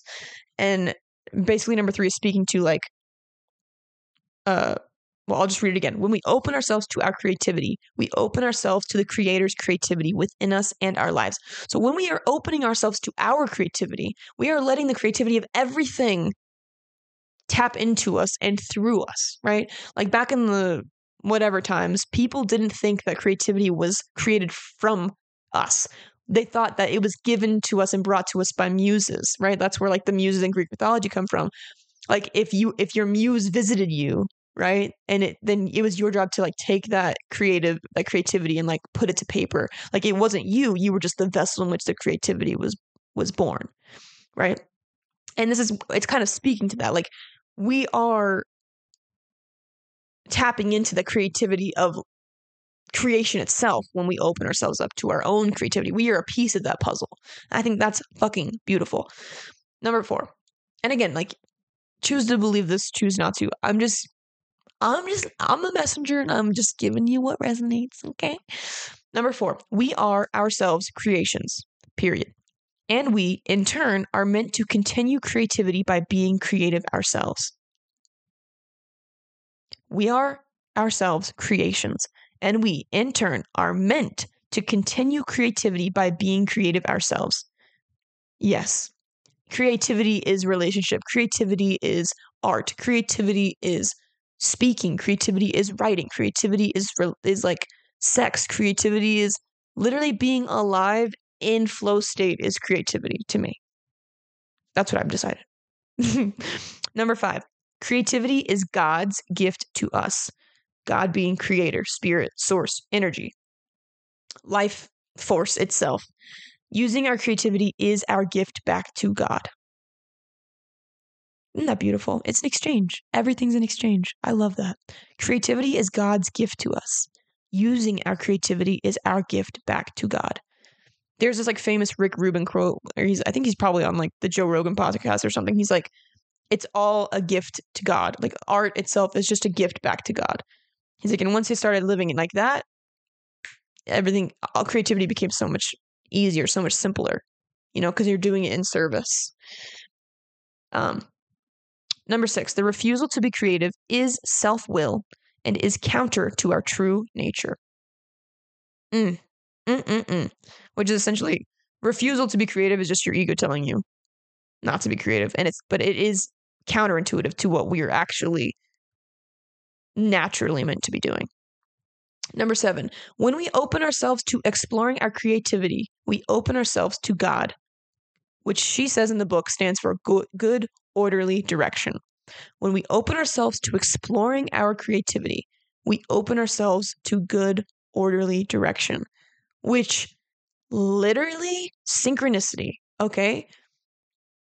Every time I open myself up to exploring my creativity, to asking questions, to stop, to st- every time I stop trying to control it and just let it be, let my questions hang, let my creativity just like show up, it innately guides me in a direction that I know I'm meant to go intuitively. Every time. Every time. Isn't that interesting? Number eight, as we open our creative channel to the Creator, Many gentle, though powerful changes are to be expected. As we open our creative channel to the Creator, to creativity, to spirit, to the universe, to the energy, to life force, many gentle, though powerful, changes are to be expected. And my life is a perfect example of that ever since I started reading this book and doing the morning pages and my artist dates. Look at me, moved across the country, into my relationship, you know, with sadness, with love. But it had to be done. Quit, like, got fired from my job, but the day I was literally going to quit, right? Because I knew it wasn't meant for me anymore. All these, these, those are all powerful changes, and they weren't super they weren't gentle, right? But just the things that have happened in between those big, um, what are they called? Uh, something moments, cannon cannonball moments, right? Cannon moments of my life. The, the little things that have happened, the little shifts that happened, um, as like those moments approached, which I didn't know they were approaching, but like I can look back to them and be like, oh yes, like this and this and this. It all connects together. You know, hindsight's twenty twenty, obviously. Um, but I have had some very powerful changes happen in my life over the last four months or a hundred plus days, and some and very, but like also very subtle, gentle things. Like today was very subtle and gentle, but incredibly powerful and incredibly impactful. The work that I accomplished. Number nine, it is safe to open ourselves up to greater and greater creativity. It is safe to open ourselves up to greater and greater creativity. Number 10, our creative dreams and yearnings come from a divine source. As we move toward our dreams, we move toward our divinity. Read it one more time. Our creative dreams and yearnings come from a divine source. As we move toward our dreams, we move toward our divinity. And that feels intuitively so true. And that's why I think I resonate so much with this book, is because she comes at creativity from a spiritual, divine space. And it just, it's the only thing that makes any sense to me, right? Because, like, I'm not a religious person, but I leave room in my life for the magic of being alive. And the magic of being alive is creativity itself, it is creation right? Like miracles happen every day. Miracles are not uncommon, but they're awesome, you know? And they're usually full of creative energy of some sort or synchronicity somehow or, you know, spirit, God, source, whatever you want to call it. Like there's just some magical force that guides, I think, all of us, whether we know it or not. And um, you can call it God if you want, a spirit, sort whatever life energy force whatever. But i just i have to i have to acknowledge that it exists in whatever i call it like it exists and like it's very powerful and um that's why i like this book and if that resonates with you dope and if it doesn't also okay. Um moving on uh so that that's those are the basic principles of the artist's way which are also like the basic principles in my mind of like creativity um, so next question, how do you know if you are creatively blocked? And in this book on page 7, I think she does a good job of explaining like how to recognize if you're creatively blocked, which if you're creatively blocked, guess what? Like you're blocked from your relationship with your inner child. It's all the same, right? Um page 7, let me find it. Oh, it's almost past my bedtime. I told myself I was going to go to bed early, but you know what? I told you I was going to give you a good podcast too. So, priorities. Here we go. So, how do you know if you were creatively blocked? In the book, she says, jealousy is an excellent clue, which I've said that before. Are there artists are there artists whom you resent? Do you tell yourself, I could do that if only? Do you tell yourself that if only you took your creative potential seriously, you might stop telling yourself it's too late Stop waiting until you make enough money to do something you'd really love. Guilty. Stop telling yourself it's just my ego whenever you yearn for a more creative life. Stop telling yourself that dreams don't matter. They are only dreams and that you should be more sensible. Guilty. Stop fearing that your family and friends would think you're crazy. Also guilty. Stop telling yourself that creativity is a luxury and that you should that you should be grateful for what you've got. Also guilty. I'm pretty sure I've done all of these things. I know I'm creatively blocked. I know I've been creatively blocked. But I finally stopped fearing that my family and friends would think I'm crazy. They know I'm crazy, and I don't care. um I also stopped telling myself that my dreams don't matter. Like they absolutely do. My dreams do matter. They're there for a reason. And it's important for me to make little me, artist me, big me, to make our dreams come true. So those are some ways that you can t- probably tell that you are creatively blocked and or blocked from your inner creative child. Um, it says as you learn to recognize, nurture, and protect your inner artist, aka your inner creative child, you will be able to move beyond pain and creative constriction. You will learn ways to recognize and resolve fear, remove emotional scar tissue, and strengthen your confidence. And just talking about emotional scar tissue when it comes to your creativity, but like that could have literally happened when you were seven years old in English class and you wrote your first essay and your teacher said it was garbage. You know, or it could have you could have been in junior high and you auditioned for a play and you got some really negative feedback and you never sang again again. Right? Like that inner that inner you that was, wants to sing, like it's still they're still there. The person in you that still wants to write, the little creative kid who who like loved writing before that teacher shut them down, like they're still there. You know, and that's what this work is all about. Um, it says damaging old ideas about creativity will be explored and discarded.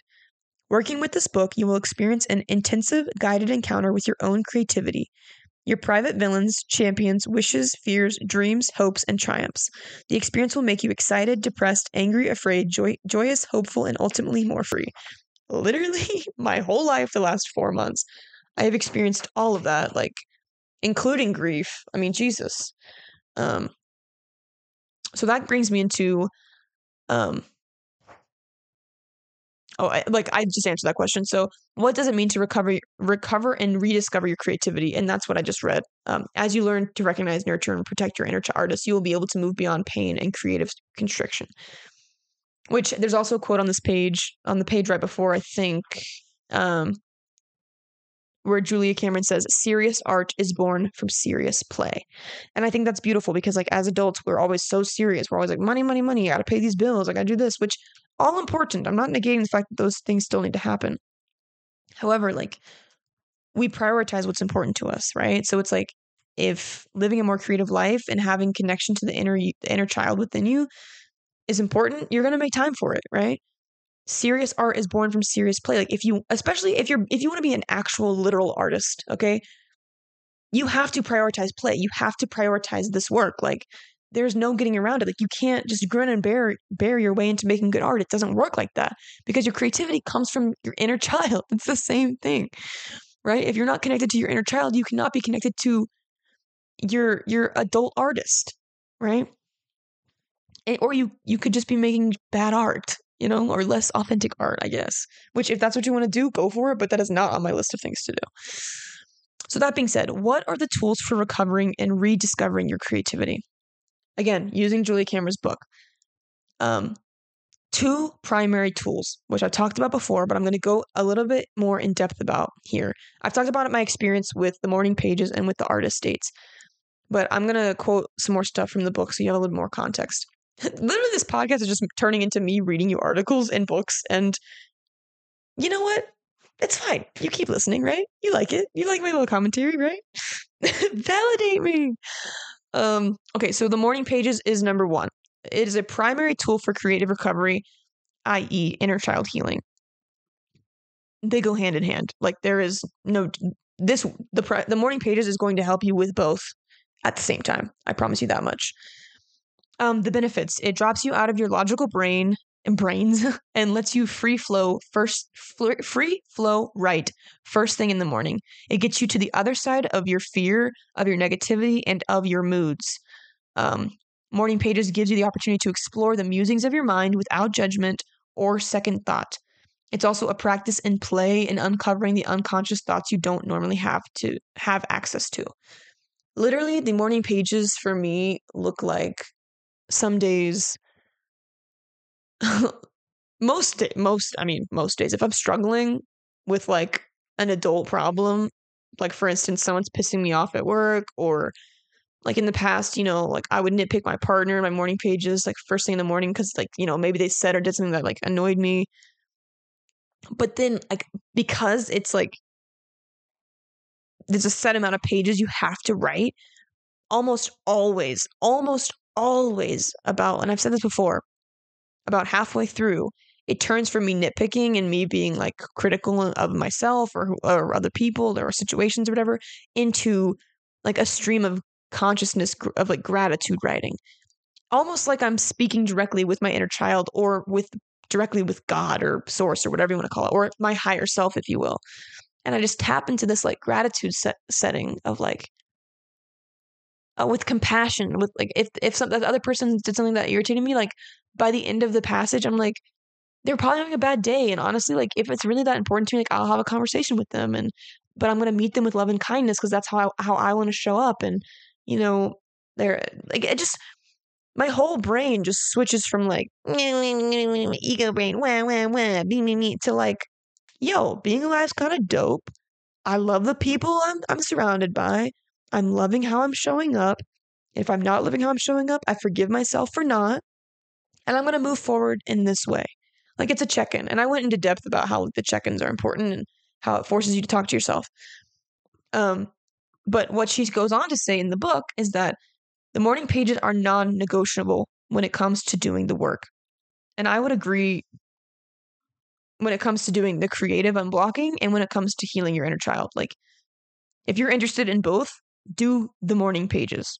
If you're interested in either, do the morning pages. If you're interested in one or the other, do the morning pages because it is consciousness, stream of consciousness writing. Like it is going to get you to the depths of your mind, right? Which who lives in the depths of your mind?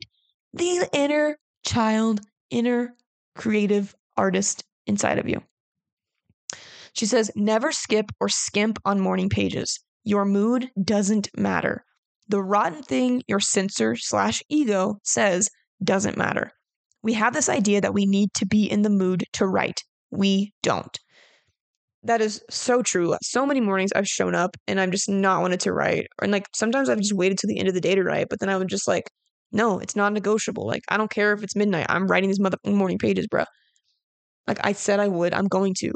Turn up, you know? She she says morning pages will teach you that your mood doesn't really matter. Some of the best creative work gets done on the days when you feel that everything you're doing is just plain junk. The morning pages will teach you to stop judging and just let yourself write. So if you're tired, crabby, distracted, stressed, your artist is a child. Um, she said, sorry, I read that wrong. She said, so what if you're tired, crabby, distracted, and stressed? Your artist is a child that and it needs to be fed.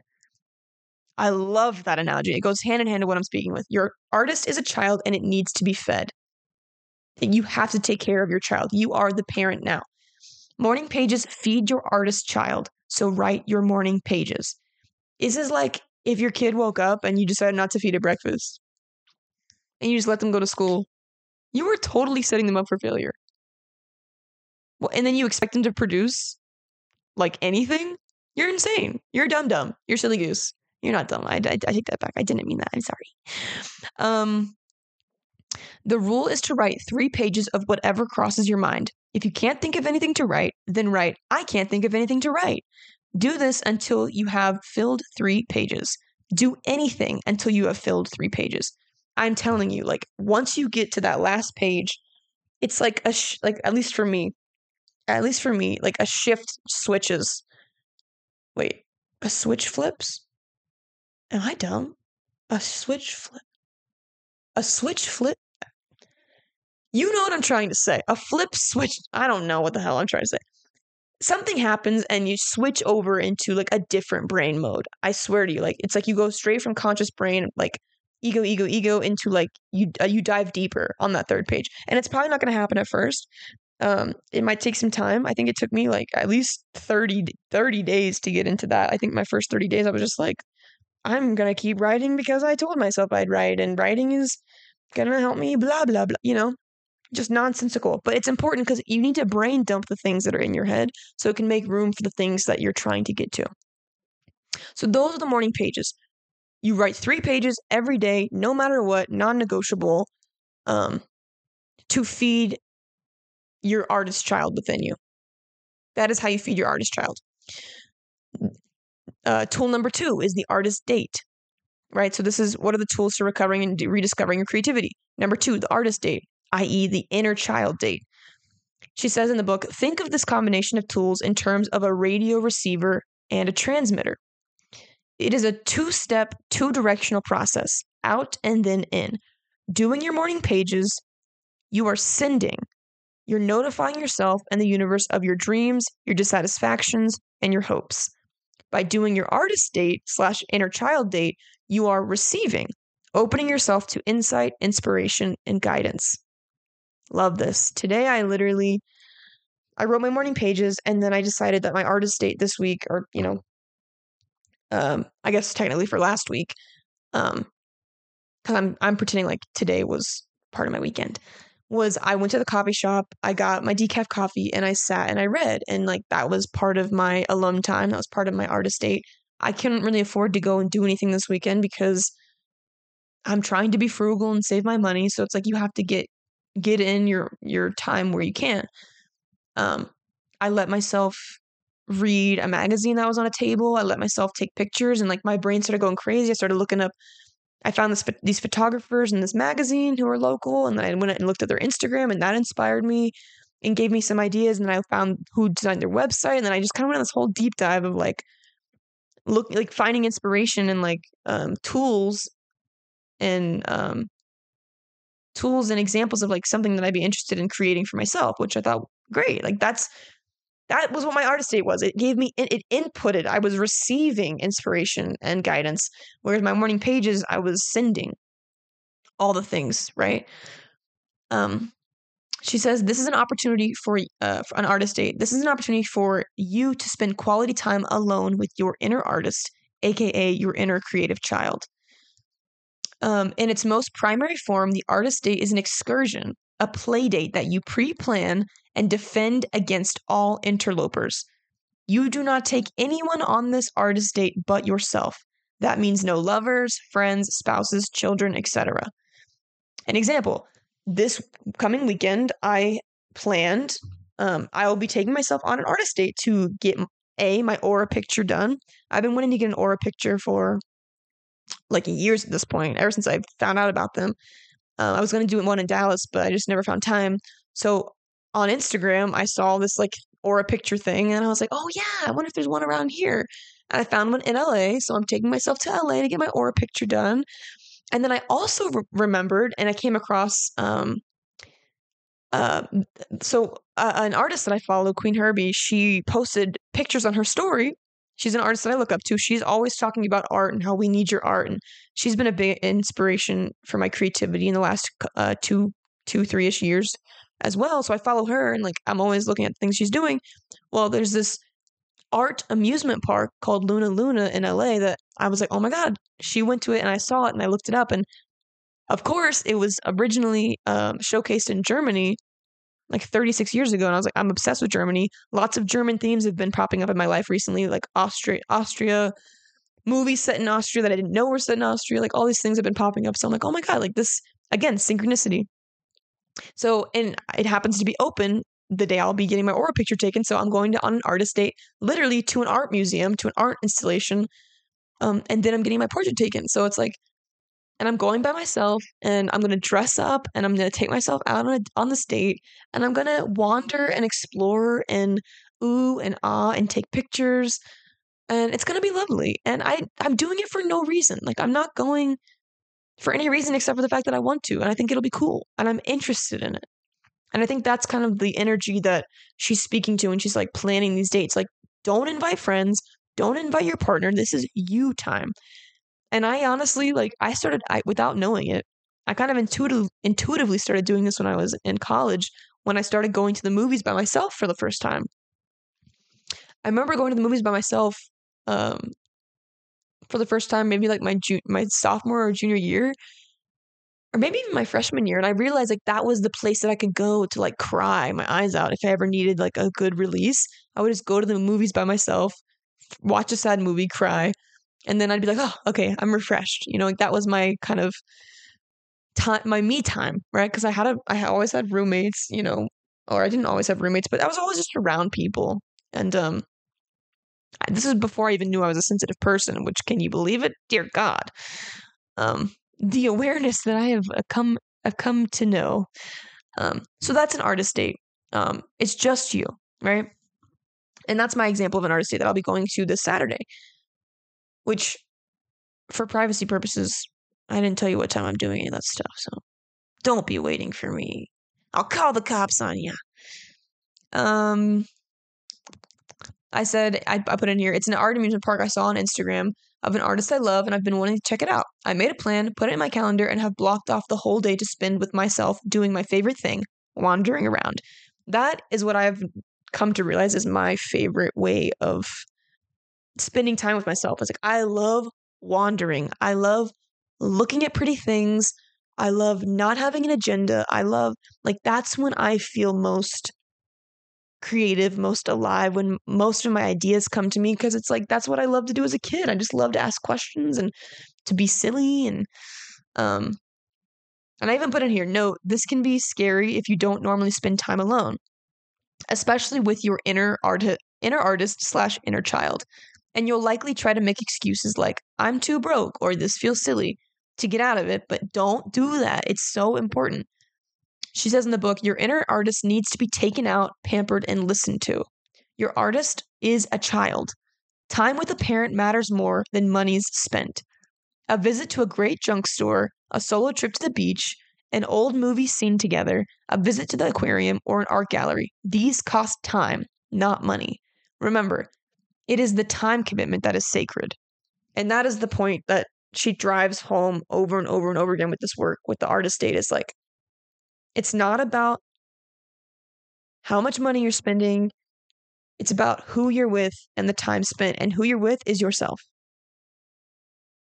And that's incredibly important is to spend time alone with yourself not just reading not not having something to do by yourself not working on a project not listening to a podcast just being with yourself. Wandering, doing something playful, being creative, treating yourself to some of your favorite things. And if that's, you know, listening to podcasts and doing that stuff, that's fine. But you get my point. Like, no agenda. You can't have an agenda unless that agenda is in the form of playing, right? And doing things that you you love to do.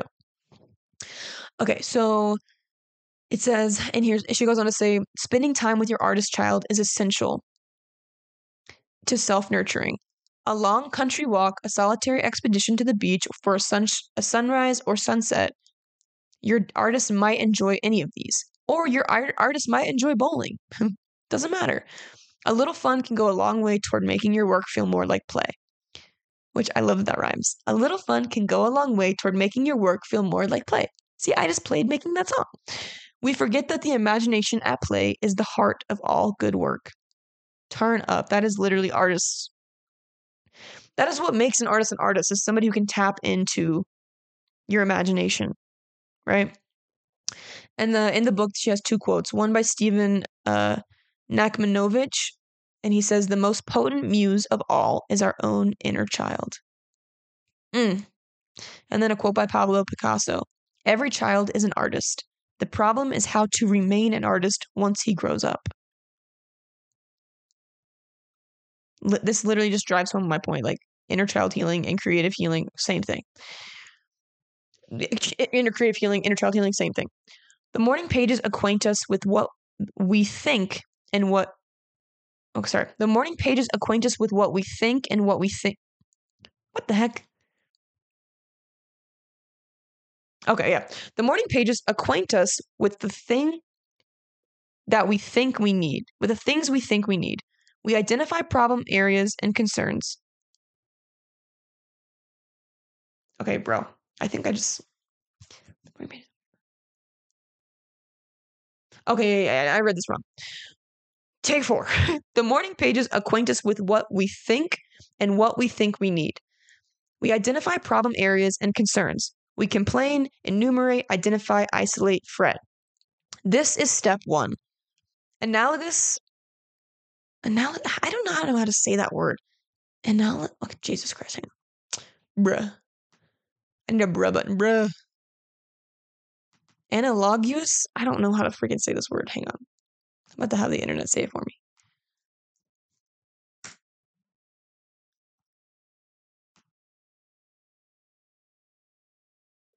Oh, of course I can't hear it because my headphones are in. Dang it!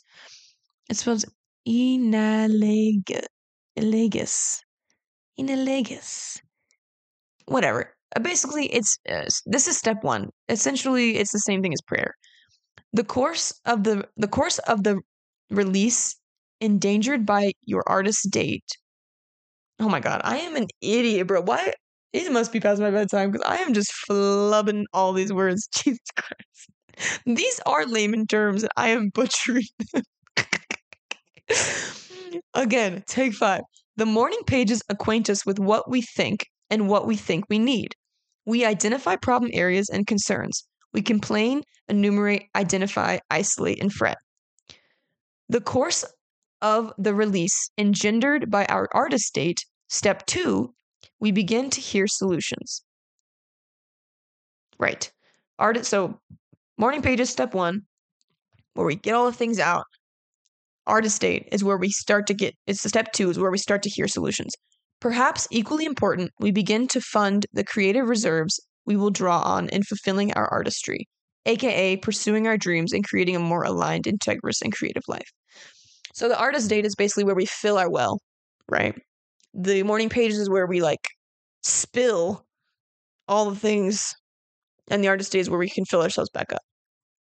So those are the two big tools that the artist that are talked about in the artist way for recovering your creativity, which I am also saying is a way to recover and reconnect with your inner child. Because I think that it's the same thing. I think it's the same work. And I also feel like, like I said before, approaching inner child healing through this work of creative unblocking, I think is way more approachable than like dealing with it with your inner child healing like head on. Like I just feel like it can be kind of scary if you're not ready for that. But I think that if you're doing this creative work, A, you can see results immediately. And it's also a kind of a it's kind of a workaround to be able to massage that I hate the word massage, but you get what I mean. To massage the knots of that relationship out a little bit more in a more fun way, right? Which I'm all about. I'm all about doing things in more fun, in a more fun way. So the last thing I'll say is um, there are some other steps to take in healing your inner child. And I found this article on Psychology Today. A lot of the articles were giving very specific, like journal and ask questions about this and do this, which you can Google that on your own. I didn't want to get that nitty gritty into it. But I think this article covers the three main things that you could address when and that you could address when dealing when healing your inner child that will be most beneficial to you. These are the these are the overarching bird's eye view, right?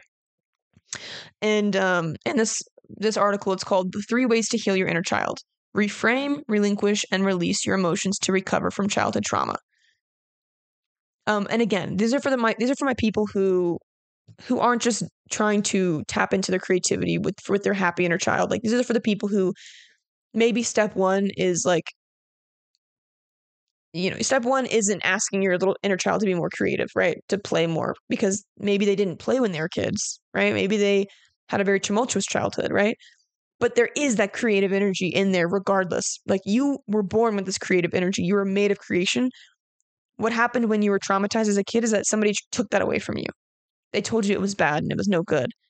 But you still had it in the first place. So we're trying to recover that creativity, but maybe to get there, you have a couple more obstacles. And this article kind of addresses what you can do to get through those obstacles and and meet your creative your creative inner child again, right? Because you might have to go through your your traumatized child first. You might have more than one inner child. We have lots of inner childs. Again, your inner child is a combination of every child, every age you've ever been, right? So this could sound daunting, but I promise you, like one step at a time, it's going to be okay. So, um, this article is written by Mark uh, Travers, PhD. He's an American psychologist with a degree from Cornell University and the University of Colorado Boulder. He says step one, um, one of the three ways you can heal your inner child is to reframe your narrative. Um, in the article, it says people who are able to to um, situate a traumatic experience within a broader life narrative are more likely to experience post traumatic growth. Instead of looking back on your past with a sense of powerlessness, think about all the times you pulled yourself out of difficult situations. Regardless of how abnormal or difficult it may have been, your childhood shaped you to become the resilient person you are today. Many successful people have endured less than perfect childhoods. Use that as inspiration that it is possible to heal and flourish after surviving a painful childhood. So, reframe your narrative. This is not to invalidate your pain or to or to um, bypass it.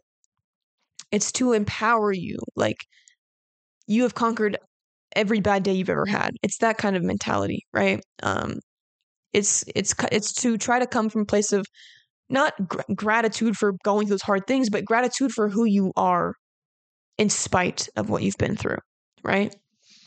So that's that's step one. That's so this is the these are like three steps that are broad, right? And you can narrow down. You can get to that and like look up. You can look up tools and and um and ways to to do that reframing work. Maybe you seek a psychologist. Maybe you seek therapy. Um, a caveat to all of this is that you know seeking therapy is is put into all this like don't be afraid to reach out to a qualified mental health pr- practitioner to help guide you on your healing journey right because this is not this is not easy fun happy doodah work this is like you're sifting through the shit you know so uh the second way you can help heal your inner child is to relinquish your shame it says one study published in the Journal of Counseling Psychology conceptualized shame as an assault on the self in which a person's self concept, sense of power, and control come under attack.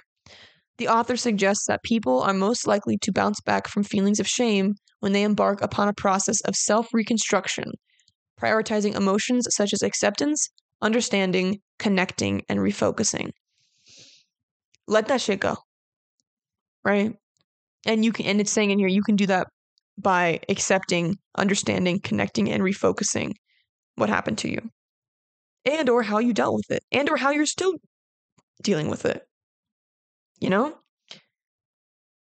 All of our coping mechanisms maladaptive or not were put in place to protect ourselves at some at some point in time. I think the work of becoming an adult is is realizing that the threat that was there when you're a kid isn't there anymore. So it's like you don't need to use the same coping mechanisms. You don't have to cope in the same unhelpful way with the same unhelpful behaviors, right? You can put them down. But first, you you probably have to reframe your reframe your narrative and or put down your shame. There's nothing to be ashamed about. You didn't cause any of your trauma any of your trauma. You were a child. You were a baby. You were just trying to survive. Okay? Again, seek counseling if you think that that's appropriate for you. Um, way number three, you can help heal your inner child is to release your emotions. I don't have the re- the uh, the research to back this up in the moment, but I do follow a number of people on the internet who are uh, naturopathic oncologists and or doctors and other kinds of doctors who talk about how repressed emotions are and like repressed trauma, repressed emotions from trauma is like what causes autoimmune disease, right? And it's some of them are like what cause inflammation in the body, right? Like stored emotions, stored trauma can cause so much inflammation in the body that it causes autoimmune disease, bro. It, diseases that you don't even know where they come from or how to get or how to get rid of them. They just your brain just starts attacking itself because you have so many emotions released in your body. Um, the article says, though, however, uh, much of your current negative thinking and emotions can likely be traced to the deep wounds from your childhood, when there was perhaps no opportunity to express them freely and without judgment. However, it is never too late to let them out. Don't be afraid to lean on your support system when you need to, or bask in self reflection as you try to heal. Feeling an unbridled release of deep emotional pain is part of the healing process. Embrace it without judgment literally let yourself feel your feelings. Whether you have trauma or not, like like you know, deep trauma, like things if you have made it a habit to not ever feel your feelings in any capacity, bro, you got to let that shit go. Like it is not helping you. Right? Whether for your inner child and for adult you, like But your inner child, if I imagine if you have these maladaptive coping mechanisms, all those feelings, they still live in you if you've never released them. They're still there. That's why you're still probably really angry or really sad or depressed or repressed. Like some of those emotions, they're not even currently what you're actually feeling. They're from a long time ago. Like you might have a good life right now, but if you never release that and you never connected with your inner child or let them grieve in the way that they needed, that's your job to do that work for them now. You know? So those outside of this creative this creativity unblocking and using that as a tool to he- help heal your inner child, you can do you these other three things will also help in the grand scheme. And again, please seek out like specific um questions to ask yourself or therapies do the guided meditation. Um, all of these are tools to help you get back to little you, to inner you. Um, oh my God, I went two hours again. Jesus Christ. And to think I thought I was going to make this episode short. Okay, that wraps up our deep dive. Our deep dive. And I'm going to leave you with some affirmations that I was just, I felt called to just say to myself. And again, I invite you to hear them for yourself um, if you if they resonate um, based off of what we talked about today. And they go a little something like this I am a creative being. I nurture my inner artist child. I respect my inner artist child.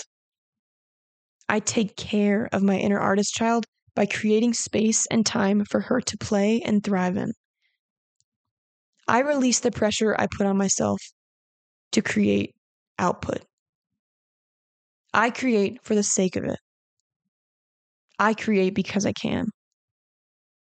I love how creative and playful I am. I love how my relationship with the artist child within me is unfolding. I love the perfection unfolding in my life. I love the synchronicity showing up in my life. It feels good to share the things I'm learning. I feel grateful for the opportunities I'm creating for myself to play and be seen and be heard. I love doing things that that scare me. I love me. Thank you. And thank you guys for listening. This has been another episode of Perfection Unfolding with me, Cara G. You know the drill. Rate this podcast five stars. If you're on Apple Podcasts, rate and review it help boost it, share it with a friend. If it was helpful for you in any way, share, share, share, like, like, like, keep listening. I'm so grateful for you. Um, I'm slowly starting to see kind of an uptick in listeners, which is really cool. Um, so you're not the only one listening, okay? But you are still special. You're one of my firsts. Love that. Um, follow the pod on Instagram at Cara G Campbell. I mean, follow me on Instagram at Cara G Campbell. Um, follow the pod at Perfection Unfolding Pod on Instagram. Follow us on YouTube at Perfection Unfolding with Cara G. And if you want to write into the show, you can send me an email at perfectionunfoldingpod at gmail.com. I would love to hear from you. Any feedback is good feedback. I am all about making the show better. If you like the long episodes, let me know. If you want them shorter, let me know. Um, this just kind of keeps happening because I just today I had a big old flow of a download dump. So, um, thanks again for listening. I love you so much tune in next week and I will talk to you then. Okay, bye.